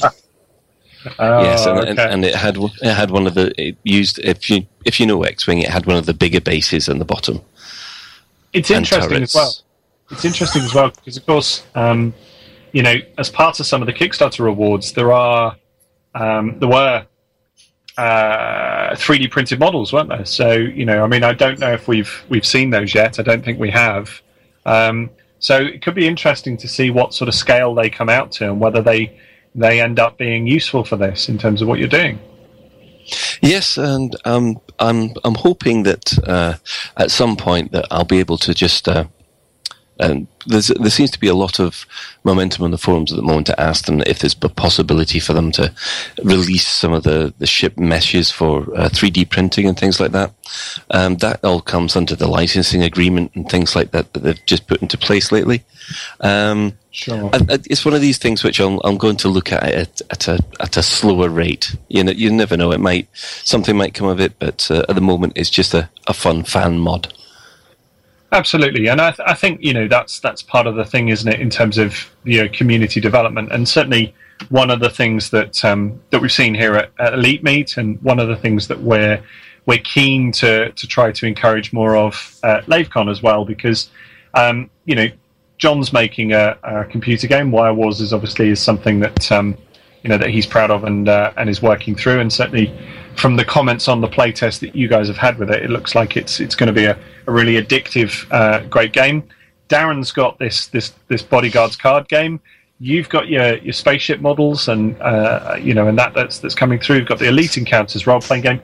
It really does sound like a very very creative community. I guess is what I'm I'm trying to get to, and that I think is, you know, is something that in the long run, because we're all going to play Elite. We're all going to have a great time playing Elite. We're all going to, you know, see each other playing Elite. It's all going to be great fun. But in the long run, you also want other things that are going to bind your time together and uh, and help people sort of share that time. And I think that you know that this is something that, that is going to be really good. If there is a, a sort of a fostered, supportive culture of of helping each other make things, I think that's great. Yeah, um, yeah. I mean, I must admit, it, um, overall, the game went down very well. I had a, a, a lot of positive feedback. Uh, I think everybody had never played X Wing before. and cool. yeah, and I must admit, I think after about two or three turns, they were all into it. They didn't have any um, any issues. I think most of the problems were with me trying to explain the rules, to be honest.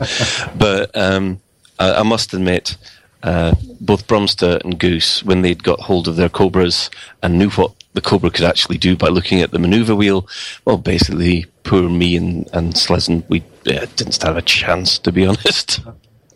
Uh, no, I'm sure. I'm sure it was. You know, I'm sure it was was obviously entertaining. And you do, you know, different people play different games in different ways, don't they? So um, it'll be very interesting. So hopefully, as I said uh, said to you earlier before we started the show, hopefully we can work out some time to get your game down. So um, I know, you know, we're we're kind of not sure yet whether you're going to make it to LaveCon, Colin, but uh, we, we would really like to get your game down and um, and give it a, a road test with because of course X-wing is now confirmed at, at LaveCon, so you know we, you'll have a lot of X-wing players there um, who Yeah. potentially give it a play test, which would be very useful. Yeah, I'd be I'd be tempted to do do the X Wing co- uh, competition myself if I did if I wasn't bringing my stuff down, but uh, we'll have Well, to wait know, and or, see. Or let your son do it because he's a better X-wing player than you are.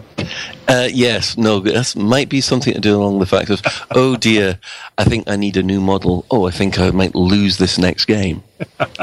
okay, okay, if you say so. If you say so. Okay.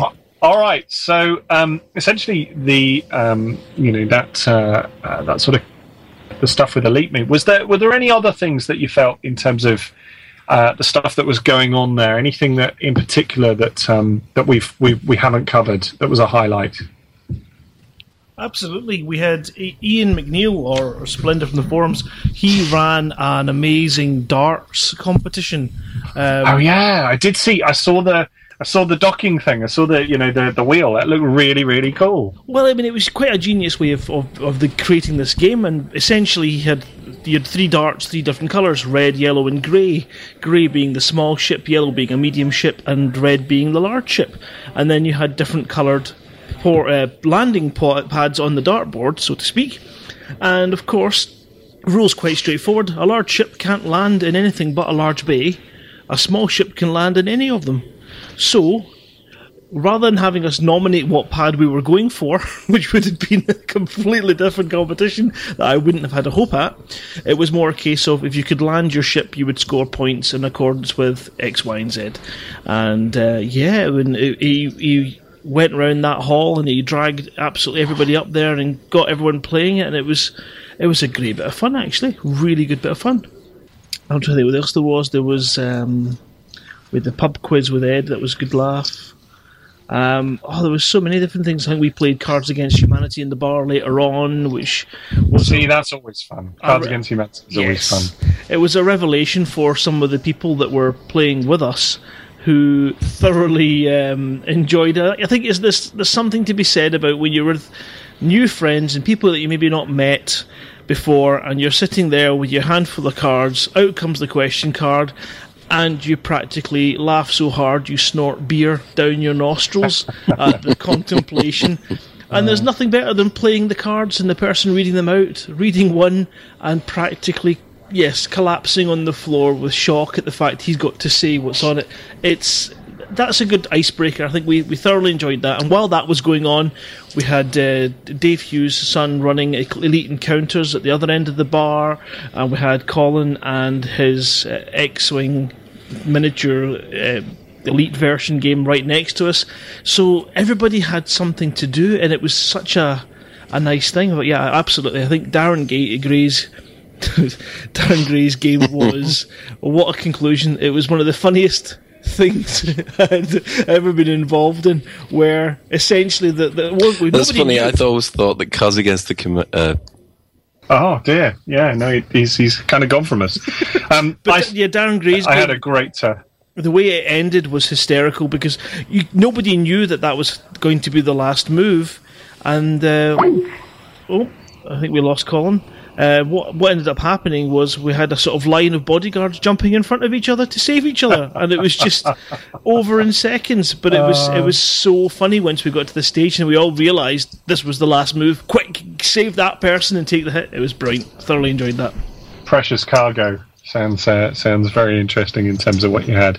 Hopefully, um, hopefully we can get Colin back in just a second. Have we got you, Colin? No, he's died. Okay, so hopefully we get Colin back in a second. But um, certainly, I was going to say that um, Cards Against Humanity is something I, I really enjoyed at Nine Worlds last year. Um, had a, a sort of a a late evening with a few friends um, who you know who I mostly met on the day, um, and it was you know real really nice icebreaker. So I had Marcus Gibbs and uh, uh, Gavin Smith from uh, uh, you know one half of Gavin Deas. Uh, who wrote Elite Wanted and um, and a few other people, and it was it was really really nice. And I think you know, as I said, you know, having this sort of variety of things is kind of in keeping with you know with those sort of ideas because you want you know you want those kind of meetings where you see stuff and you know you want a few people to to go along see stuff and not get a chance to play it because of course if they don't get a chance to play it then um, they're going to come back next time and they'll want to play it, or they want to meet up with other people and want to play it. You know, so it gives you a bit of a chance to to have more content than is necessary uh, to be able to do everything. Um, you know, I think that's I think that's one of the important things. Did you get back, Colin? yes, I finally got back. Hooray! Goodness knows what done. happened there. Oh, I don't know. Okay, so um, just moving on from Elite Meet, then uh, we have just one of the things that uh, that we've kind of picked up on is obviously, eh, you know, a lot of people are playing the game now. A lot of people uh, are finding the problems that they've got in relation to, to the game itself, and that's that's great. And obviously, we can, you know, when people find problems, we can Frontier can try and solve them. Other players can try and help them, and that you know that really helps the the whole game experience. At the same time, it is pretty nice occasionally. You know, I, I don't know when when you've got things that work. Sometimes you perhaps forget just how good they are. So it is nice occasionally to mention that something works and you like it. So I think. Um, we've put a thread up here, haven't we, guys? That um, that essentially it wasn't us that put it up, but we're going to highlight it. The thread that, that basically says um, you know, we're happy and uh, and actually we really like the game, uh, which is uh, the the thread entitled "Everything that is basically ha- um, every one that is basically happy with the game." Post here, please, uh, and it's up to. I've got 27 pages here. Is it more than that now? Oh, I'm just checking. Hang on. 54. 54. There you go. 54 pages. Wow. So 54 pages of me up, me too. yeah, well, you know, right. but it is nice to kind of, you know, not just see the doom and gloom because certainly I've been on games forums in the past where it becomes, and it's not, you know, when when you say, uh, I, I think it's easy to label things as a whinge fest, and it's not a whinge fest a lot of the time. A lot of the time, it's legitimate criticisms that people want to see sorted out, and I think that's fine. But at the same time, it's also nice to be able to say nice things you know, and acknowledge where people have done done a good job and done good stuff. So Yeah, I think wonder that's- if um, I wonder if that thread gets to to hundred pages, that games websites will pick it up and run a story about it. if they do, they'll probably pick out this particular post. Being so angry with how terribly the game has turned out, I started a journal to note only the nice things. so, so even in this wonderful, positive, uh, we love the game. We've got some people still getting a little bit sharp, but I think obviously he's basically happy with the game. Sure. Now, another thing that um, that we we should highlight at this stage is um, something has uh, coming up from the news feeds. Now, we know that Galnet News is something that uh, that Frontier have brought into the game, and we've had quite a lot of players, you know, bringing Galnet News into um, you know into YouTube, into to other mediums where they're covering it and turning it into audio. Now, Lave Radio has been trying to sort Galnet News out for some time. Um, we had a an initial uh, sort of stab, and there is a proof of concept on the website that Chris put together for us um, with with Lisa's help. Uh, initial proof of concept on Galnet News uh, to produce it as as almost like a you know a proper radio show live broadcast with an OB and everything else, and that that kind of got sort of a bit stymied, mostly because um, we were waiting on Frontier coming back to us in terms of whether they wanted us to produce that, um, and they kind of told us to hold fire, and we never heard anything. But then um, a lot of players got together and have, have produced great little snippets of Galnet news all over the place. And then there was this opened up idea for players to submit news to Galnet. And one of the things that's come up at the moment is that some of the content of Drew Wagar's Elite Reclamation has now started to appear in the game. So, guys, um, have you been looking at this and seeing what's happened? Yes, absolutely. Yeah, sorry, John. You know, you, you do see that uh, there's a certain female uh, female imperial flying around causing mayhem at the moment. So yes, I, I always have a good giggle when I see it, and it's kind of nice that it ties in. But it doesn't really impact on my game. I've not felt the need to go and sort her out. When you say sort her out, I, I, I mean, you know, put her in her place. This imperial, you know, self-righteous. Uh, indulgent, oh crikey, demanding, stubborn little child needs to be, you know, have her shields taken off. well, we saw this. We saw this originally with Darren Gray's story with the Silver Comet, and obviously some reports came in, and immediately players, when they saw the the news, reacted, which was great. And Drew, I think, has you know, I've seen some of the, the, the news submissions that Drew had brought in originally. He's been a little bit more subtle, and there's a couple of things in the book that obviously that tie to it. But players have now started to look for some of the locations, some of the secret locations, and other bits and pieces. It's great. You know, it really adds a layer to the game, and it shows that readers are reading those books carefully, finding the, the little clues, and sort of trying to, to pick them up, which I think is a really, really great thing. Um, you know, there are a few more. Obviously, there's some from some of the other books that people can find. I'm I'm not gonna I'm gonna pimp my own at this stage, but I'm sure you'll be able to find a few other things from uh, from different commanders. But it's really nice to see that that sort of all-encompassing and connected uh, game universe between all the different uh, elements. Um, so yeah, I mean, I like it, but I mean, to play devil's advocate though for a moment, the the news articles that link to Drew's sort of protagonist, is it not a little bit like um, spoilers? She lives kind of thing. I mean, I know that there's, this kind of an expectation sometimes in fiction that the main protagonist will survive to the end of the story, but there's another aspect of it where I sort of think, well, actually, having that confirmed is very different to reading a book expecting the hero to live. Does that, no, no, that that's make very sense? true. Yeah, absolutely. No, that's very true. And also, there's, I guess, there's an additional thing in that, in that um, it's quite tricky for writers, and you know, and I'll talk about this from, you know, sort of from my own experience. It's quite tricky for writers when, essentially, the you know, when you've got an ongoing live news feed going through um, through stuff, and you're you're perhaps considering, you know, I mean, we've we've talked about possibility of there being new books or anything else, and when you've got an ongoing live news feed and pe- people able to submit all sorts of you know of stories and stuff, when they submit stuff that kind of starts to impact on characters you've written, it becomes very difficult because you're kind of going, hang on a minute, uh, um, isn't that uh, didn't I? Um, uh, I didn't. Um, uh, so, so it becomes a tricky situation. But I guess it's a very unique situation in that regard. You know, I'm not. I'm not sitting here and kind of uh, grumbling about that uh, as things go. It just it becomes a very unique situation, which we probably wouldn't get in, in other franchises with a,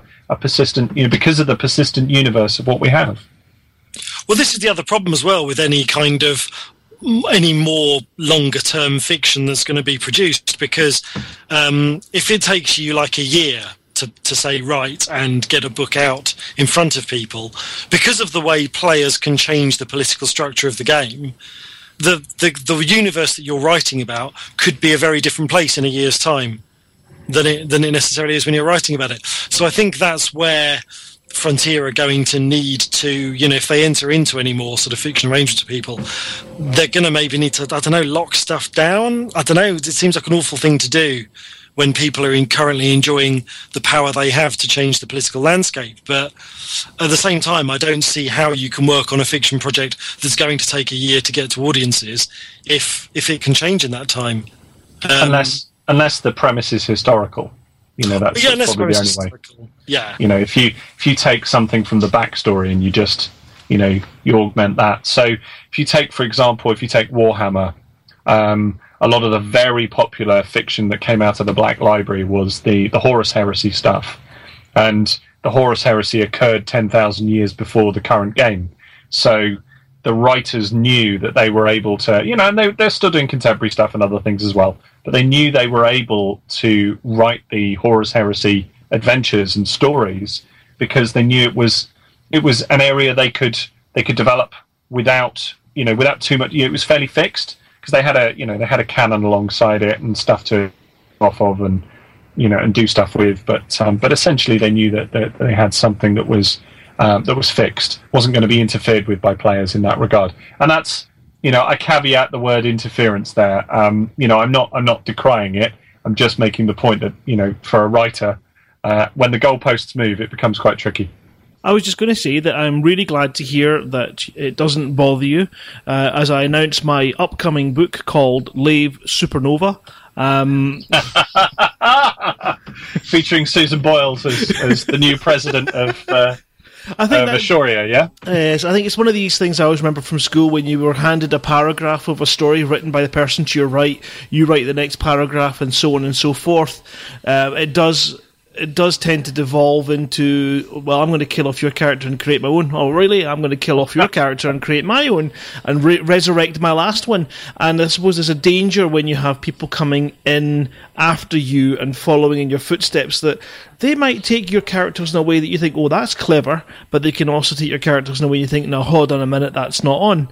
And there's a question in the IRC chat, which is from Commander Wu, who's asking who owns the characters? Is it part of the author's agreement with Frontier? Can Frontier use them as they see fit? Or is there some kind of maybe where you can be consulted with regards to it? Or is it really just that Frontier's say so? That's a good question from Mr. Wu, I think. Yeah, I mean, obviously we've got legal contracts that kind of talk through what we've done. Um, I don't know. I mean, that would be a very tricky thing to to discuss. Uh, I think sorry to, to butt in, but I think generally speaking, in British copyright law, as a writer, characters that you create are your are, your property. Um, so you wouldn't be able to claim to own any of the kind of elite stuff that you've written into your novels.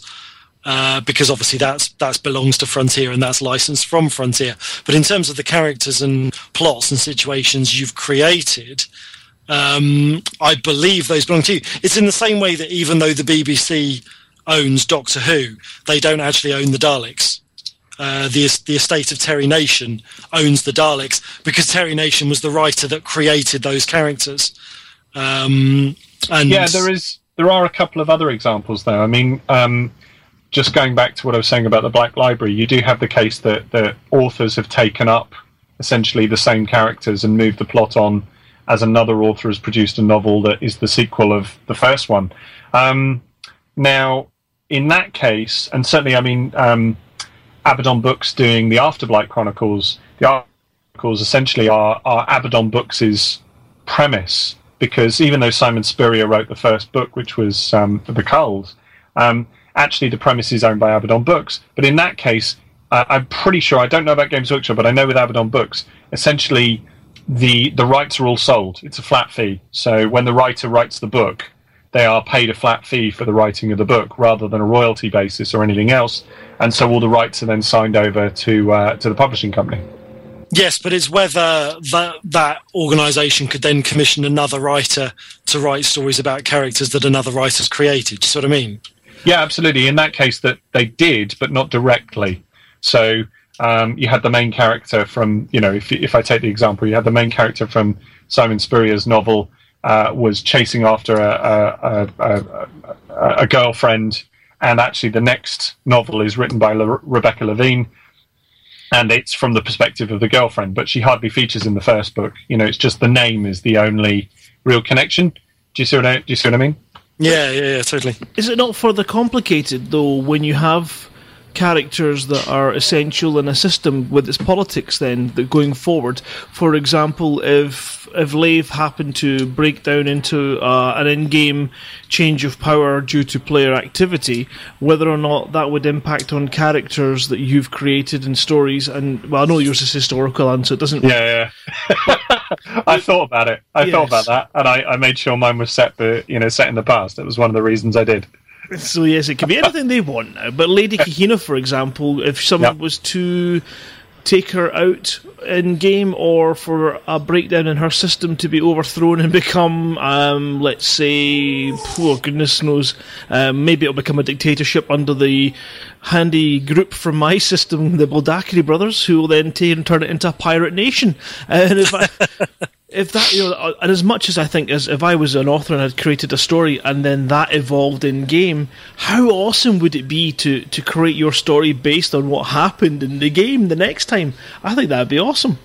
Well, this is what I'd like to do with escape velocity. If, if by some miracle it manages to continue, one of the things I'd like to do is because audio drama can be turned around quite quickly, uh, and you know we do sort of have this history of getting episodes out on a regular basis, but also writing and recording on a regular basis. You know, we'd have the opportunity to reflect in the story what is going on in the game world.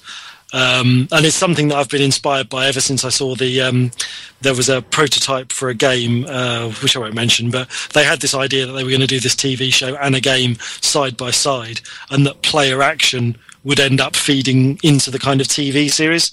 Um, which isn't really a way around anyone's done it. But I think, to be honest, they found that the turnaround for TV was so long that they didn't actually manage to keep up with what was happening in games. So, but it's something we can do with audio drama, and it's something I'd definitely like to explore.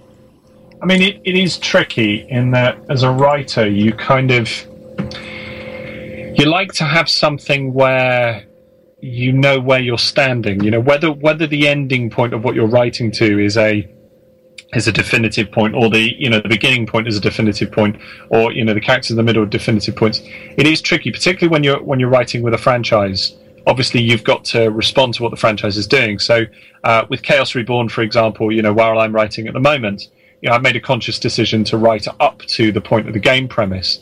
But at the same time, when they release any iconography, any any particular types of uniform, types of, of symbols and, and staffs and stuff, I've kind of got to reflect that a little bit. You know, so if anything new comes in that I haven't necessarily thought of, that becomes a little bit problematic.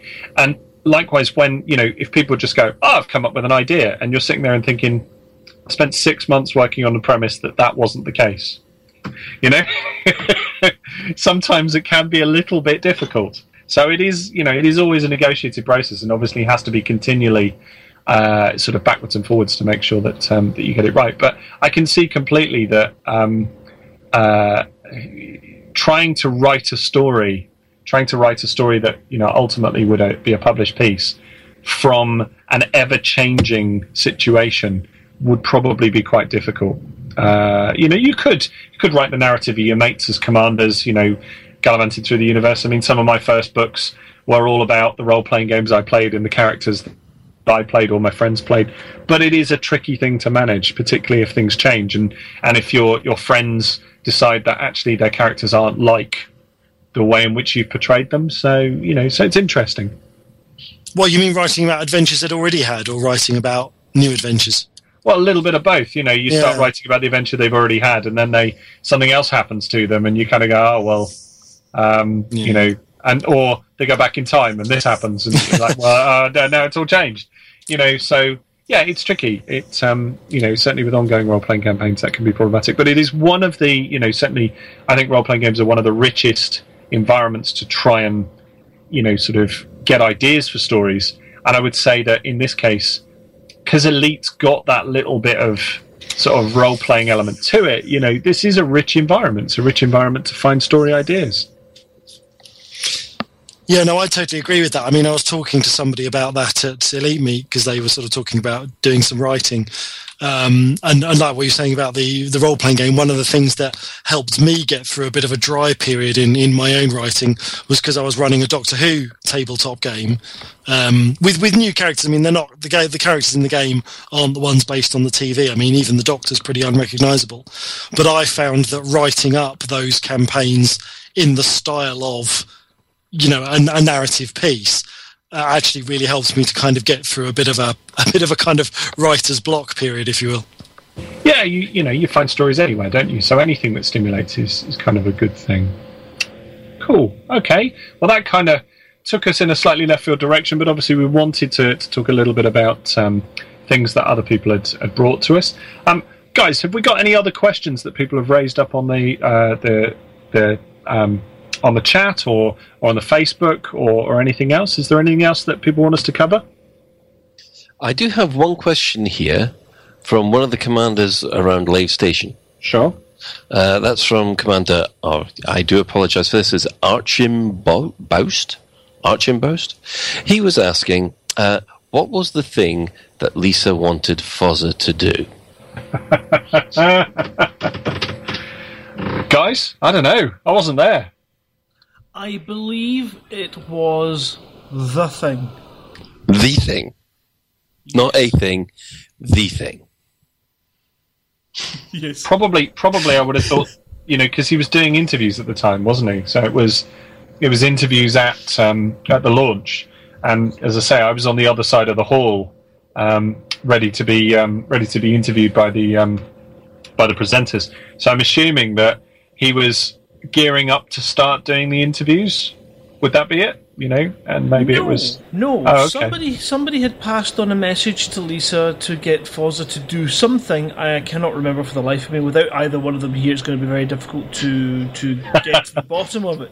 But whatever that thing was, Fozza seemed to be reluctant, Okay, and so therefore they needed Lisa to encourage him actively. Okay, so what we'll say then is that as Lisa's on next week, will reflect the question and ask it and put it directly to her, and she can answer it on air. That's probably the easiest thing to do, isn't it? Absolutely. But we did have some questions on Facebook. I'm having a wee look. Uh, Let's have a look and see what this is. It's a first time submitter who enjoys the show, so he's welcome to come back next week. Um, now, he's got an interesting name, so maybe we should get Colin to pronounce it. Uh, oh. It's Gustin Stamat. Stamatinos. Gustin, Gustin Stamatinas. Yeah, it's quite an interesting name, isn't it? Uh, He's known as Commander As Aka. I don't know Thorn. Um, did it- let's have a look and see potential in-game application of lore from Elite Reclamation. I think that's Okay. we've, we just discussed that. Really Yeah, we've covered that. We've talked talked about that. I mean, it's it's a nice thing, isn't it? And I think um, you know more power to it. But we've sort of discussed the downsides occasionally for writers, where some of that situation can be can be a bit tricky. But yeah, no, we talked about that. Anything else? He's given us some links to different forum topics as well, so I think we'd actually have to probably do some work to go through Okay. them and see what's better. So maybe again, Gustin will give you some justice, and we'll have a look through that and get some answers for you on next week's show. That's probably a good idea. Okay. Um, anything else that um, uh, that people have raised in terms of questions? Okay, that brings us down to the shout outs then. Uh, sorry, was the one, Colin? Was the one that you no, no, no. I'm just sort of. Uh, it, it happens every week that we're sort of we're uh, any questions? And then there's there's this tumbleweed that seems to fly past Lave Station at that Uh, it's particular to- moment. totally fine. It's totally fine. We've we've you know we've obviously we've been through and been very thorough. It's what I always say to students: either I'm incredibly intimidating or I'm incredibly thorough. Um, so okay, we're going to go down to shout outs. So um, first of all, I'm going to to say uh, a big thank you to, and as I've said it already uh, today, uh, big thank you to uh, to Mike Snoss and to Ben for organising Elite Meet. I know they put an awful lot into it. I know Ben is you know, has, has got other things going on at the moment as well, which is having to juggle. So, you know, you, Ben. And uh, obviously, well done on everything that happened uh, with the weekend, because I think everybody really, really enjoyed it. yeah, Uh, here, here. any others? Any others that uh, that people want to want to shout out at this stage? Yep, I think it's very important that we get a big shout out to Karash and his 100th stream episode on Oh Friday, yeah, yeah. where he flew in a wing with Adam Woods, Ed Lewis, and for the life of me, quickly Karash, type it in the chat so I can tell them who the last one was because I missed him, and it wasn't by his real name; it was his commander name, so I didn't know who it was. Just a wee confession there, but he had uh, giveaways, Eddie Simmons, and uh, they went round doing combat in the wars, and, and it was it was a fantastic. Um, show. So well done, Karash, and congratulations on your hundredth episode. Loads of giveaways as well. So a lot of people came away with little extras, and uh, and uh, if I'm not mistaken, Ed was teasing people, and he gave away an onion head. T-shirt, the swine, and then he wore it on the elite meet just to wind us all up because we couldn't have had them by then. So, thanks, Ed. Um, Yeah. I actually I, I sent a dedication in for that, so I'm hoping that uh, that, that got aired, and uh, and obviously I know Karash had had several other dedications. Um, another shout out I should uh, should say is to our own uh, Second Tech, who is apparently this evening has said to us, um, "Yes, yes, I am working on episode 50." So he is working on the edit for episode 50. Amongst he will get that out to us. Should, should we give him a date? Should we? Should we say you know he has to do it by a particular time? Do you, do you think we should? Because being on air is great, and that we can we can kind of Yeah, I think I think I think he said he'd have it finished by was it tomorrow, and then the conclave out on Friday. yeah, so um, we should also mention that obviously the, the second episode of the Conclave is now recorded. Um, I know there were some comments relating to the first episode. We've not addressed episodes relating to the Conclave uh, on this show because the they are structured. The the whole discussion of the Conclave at the moment is structured, I think, over three episodes. So if you feel there is a particular leaning towards one particular type of player or one particular attitude in game at the moment, then I would suggest listen to all three, and then obviously you can see and judge for yourself in terms of uh, of the whole piece. Um, it is they, you know, I think Foz's um, idea with that is to be as thorough as he possibly can and to try and you know cover as many of the angles and the uh, the opinions uh, and different agendas you know as he can do through the through the, the sequence of three episodes. So yeah, we're not going to talk too much about it here on uh, on the main show. We'll let you we'll let you listen to those shows and, and go through them. And obviously they're repeated, so you can download them, but they're also repeated on the uh, the stream, so you can pick them pick them up on the stream as well. Any other shout outs, guys? Well, yes. Uh, uh, talking about um, Karash having his 100th show, uh, Abracadabble is rapidly heading up to its 100th competitive week uh, in a number of weeks' time. I can't for the life of me remember how many weeks' time it is, but we're planning a bit of a bumper show for that as well. So we're getting now that we've all been doing these things for so long, we're getting to those kind of birthday Yeah. times again, which is awesome. So I'm looking forward to that. Okay. Well, I've got I've got a couple. Um, you've got another hour and a half to get your entries in for the Drabble on the different ships, the uh, the ship review uh, Drabble competition that we put up a few weeks back. We did say that the end of March was the deadline. Uh, the winner gets a copy of Lave Revolution from me. Um, apparently, I'm going to sign it. Apparently, I'm going to dedicate it. Lisa says. So uh, you know we'll we'll discuss that at, at a point later. But yes, the idea is that the best of those will be submitted, and we will we will look at making uh, in-game advertisements for the different ships uh, based on what those drabbles are and, and them coming in, and the best one wins a copy of the book. So yeah, you've got an hour and a half. So or well, one hour thirty-seven minutes, and then that competition closes. Uh, and I will, I will obviously judge it. Uh, when uh, when stuff happens. And then another little shout out I've got is that we're going to be starting a new show. I'm starting recording a new show on um, uh, on Thursday this week, I think it is. So uh, no, it might be, might be. Yeah, I think it's Thursday. Anyway, I'm going to start starting recording a new show this week with the excellent John Richardson from Starfleet Comms. Now, if you don't know Starfleet Comms, um, Starfleet Comms has been going a lot longer than we have. I'm pretty sure they started back in 1999, covering all sorts of computer games and other science fiction paraphernalia in terms of what they do. Um, so they've been running a podcast for a long, long time.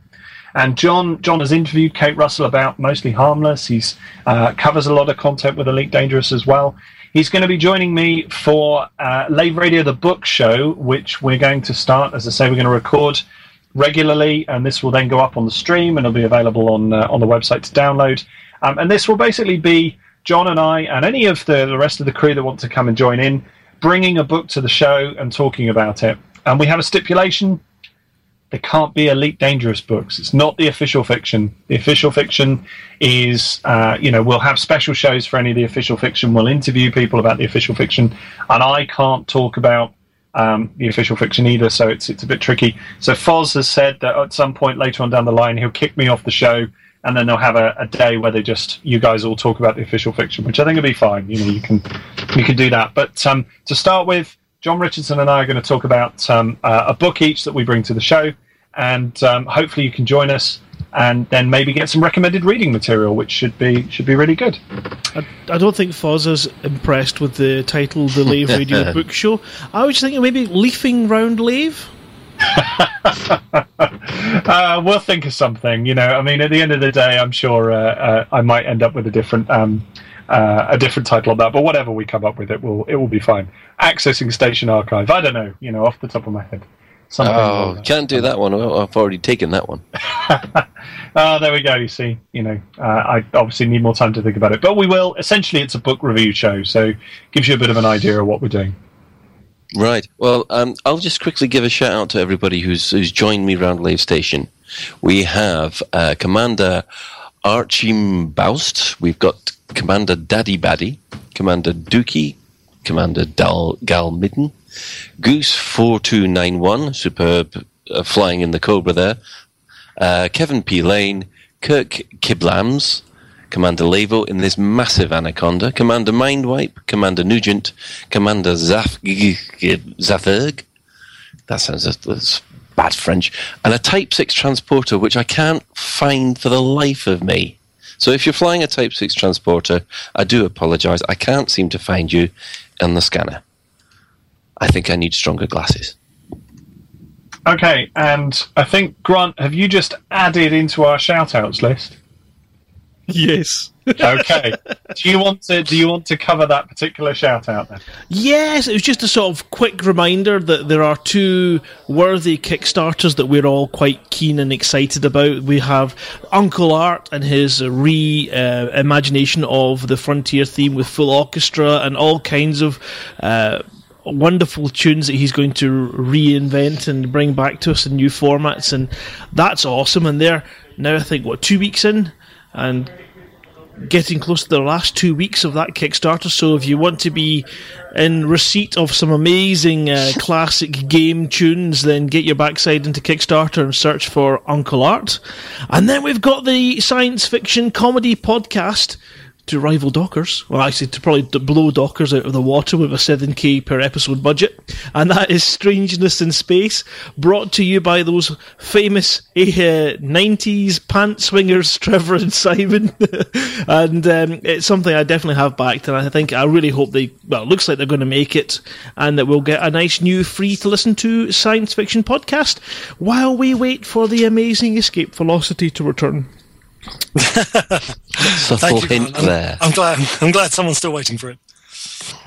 well, I think there's a few people are, and you know, to be fair as well, you know, I, I, I'm the the 24/7 feed does feature uh, the Escape Velocity episodes every week. There was this week we did feature a a bumper three hour second season extravaganza, which was all five episodes all in one block which um, I'm sure you know one or two listeners would have would have loved in terms of what's there. And you know, yeah, we do we do sort of go through them as uh, as we can. So yeah, you know, I mean, obviously, Chris, I think you you need to you know to to uh, to, to sort of know that yeah, everybody wants escape velocity back, but um, we'll see when, when there's time and when there's inclination. I think that's the uh, uh, the need, isn't it, in terms of what uh, what's going on? Well, it's Frontier I'm waiting on, really, because uh, yeah, because the, the new licensing thing they sent out, and you know, Yeah, obviously affects me. So yeah, exactly. So you know, we'll uh, watch this space, and hopefully something will come through in terms of what we do. All right, I think that's everything. So I'm going to say some of the usuals. Episode's over. If you'd like to get in touch, you can email us at info at laveradio.com, Facebook slash laveradio, at laveradio on Twitter, or you can join the Skype chat channel by adding FOZA101 to your you can join the TeamSpeak server where commanders come to hang out in chat, but of course it's a little bit wobbly at the moment. Uh, laveradio.teamspeak3.com. And thank you to everyone here. Thank you, Colin. Thank you, Grant. Thank you, Chris. And thank you, John, for guiding me through once again, because obviously my playing time is rubbish. Thanks to all the commanders outside Lave Station and Colin for, for listing those. And hopefully you can all fly safe. And if you can't fly safe, then fly dangerous.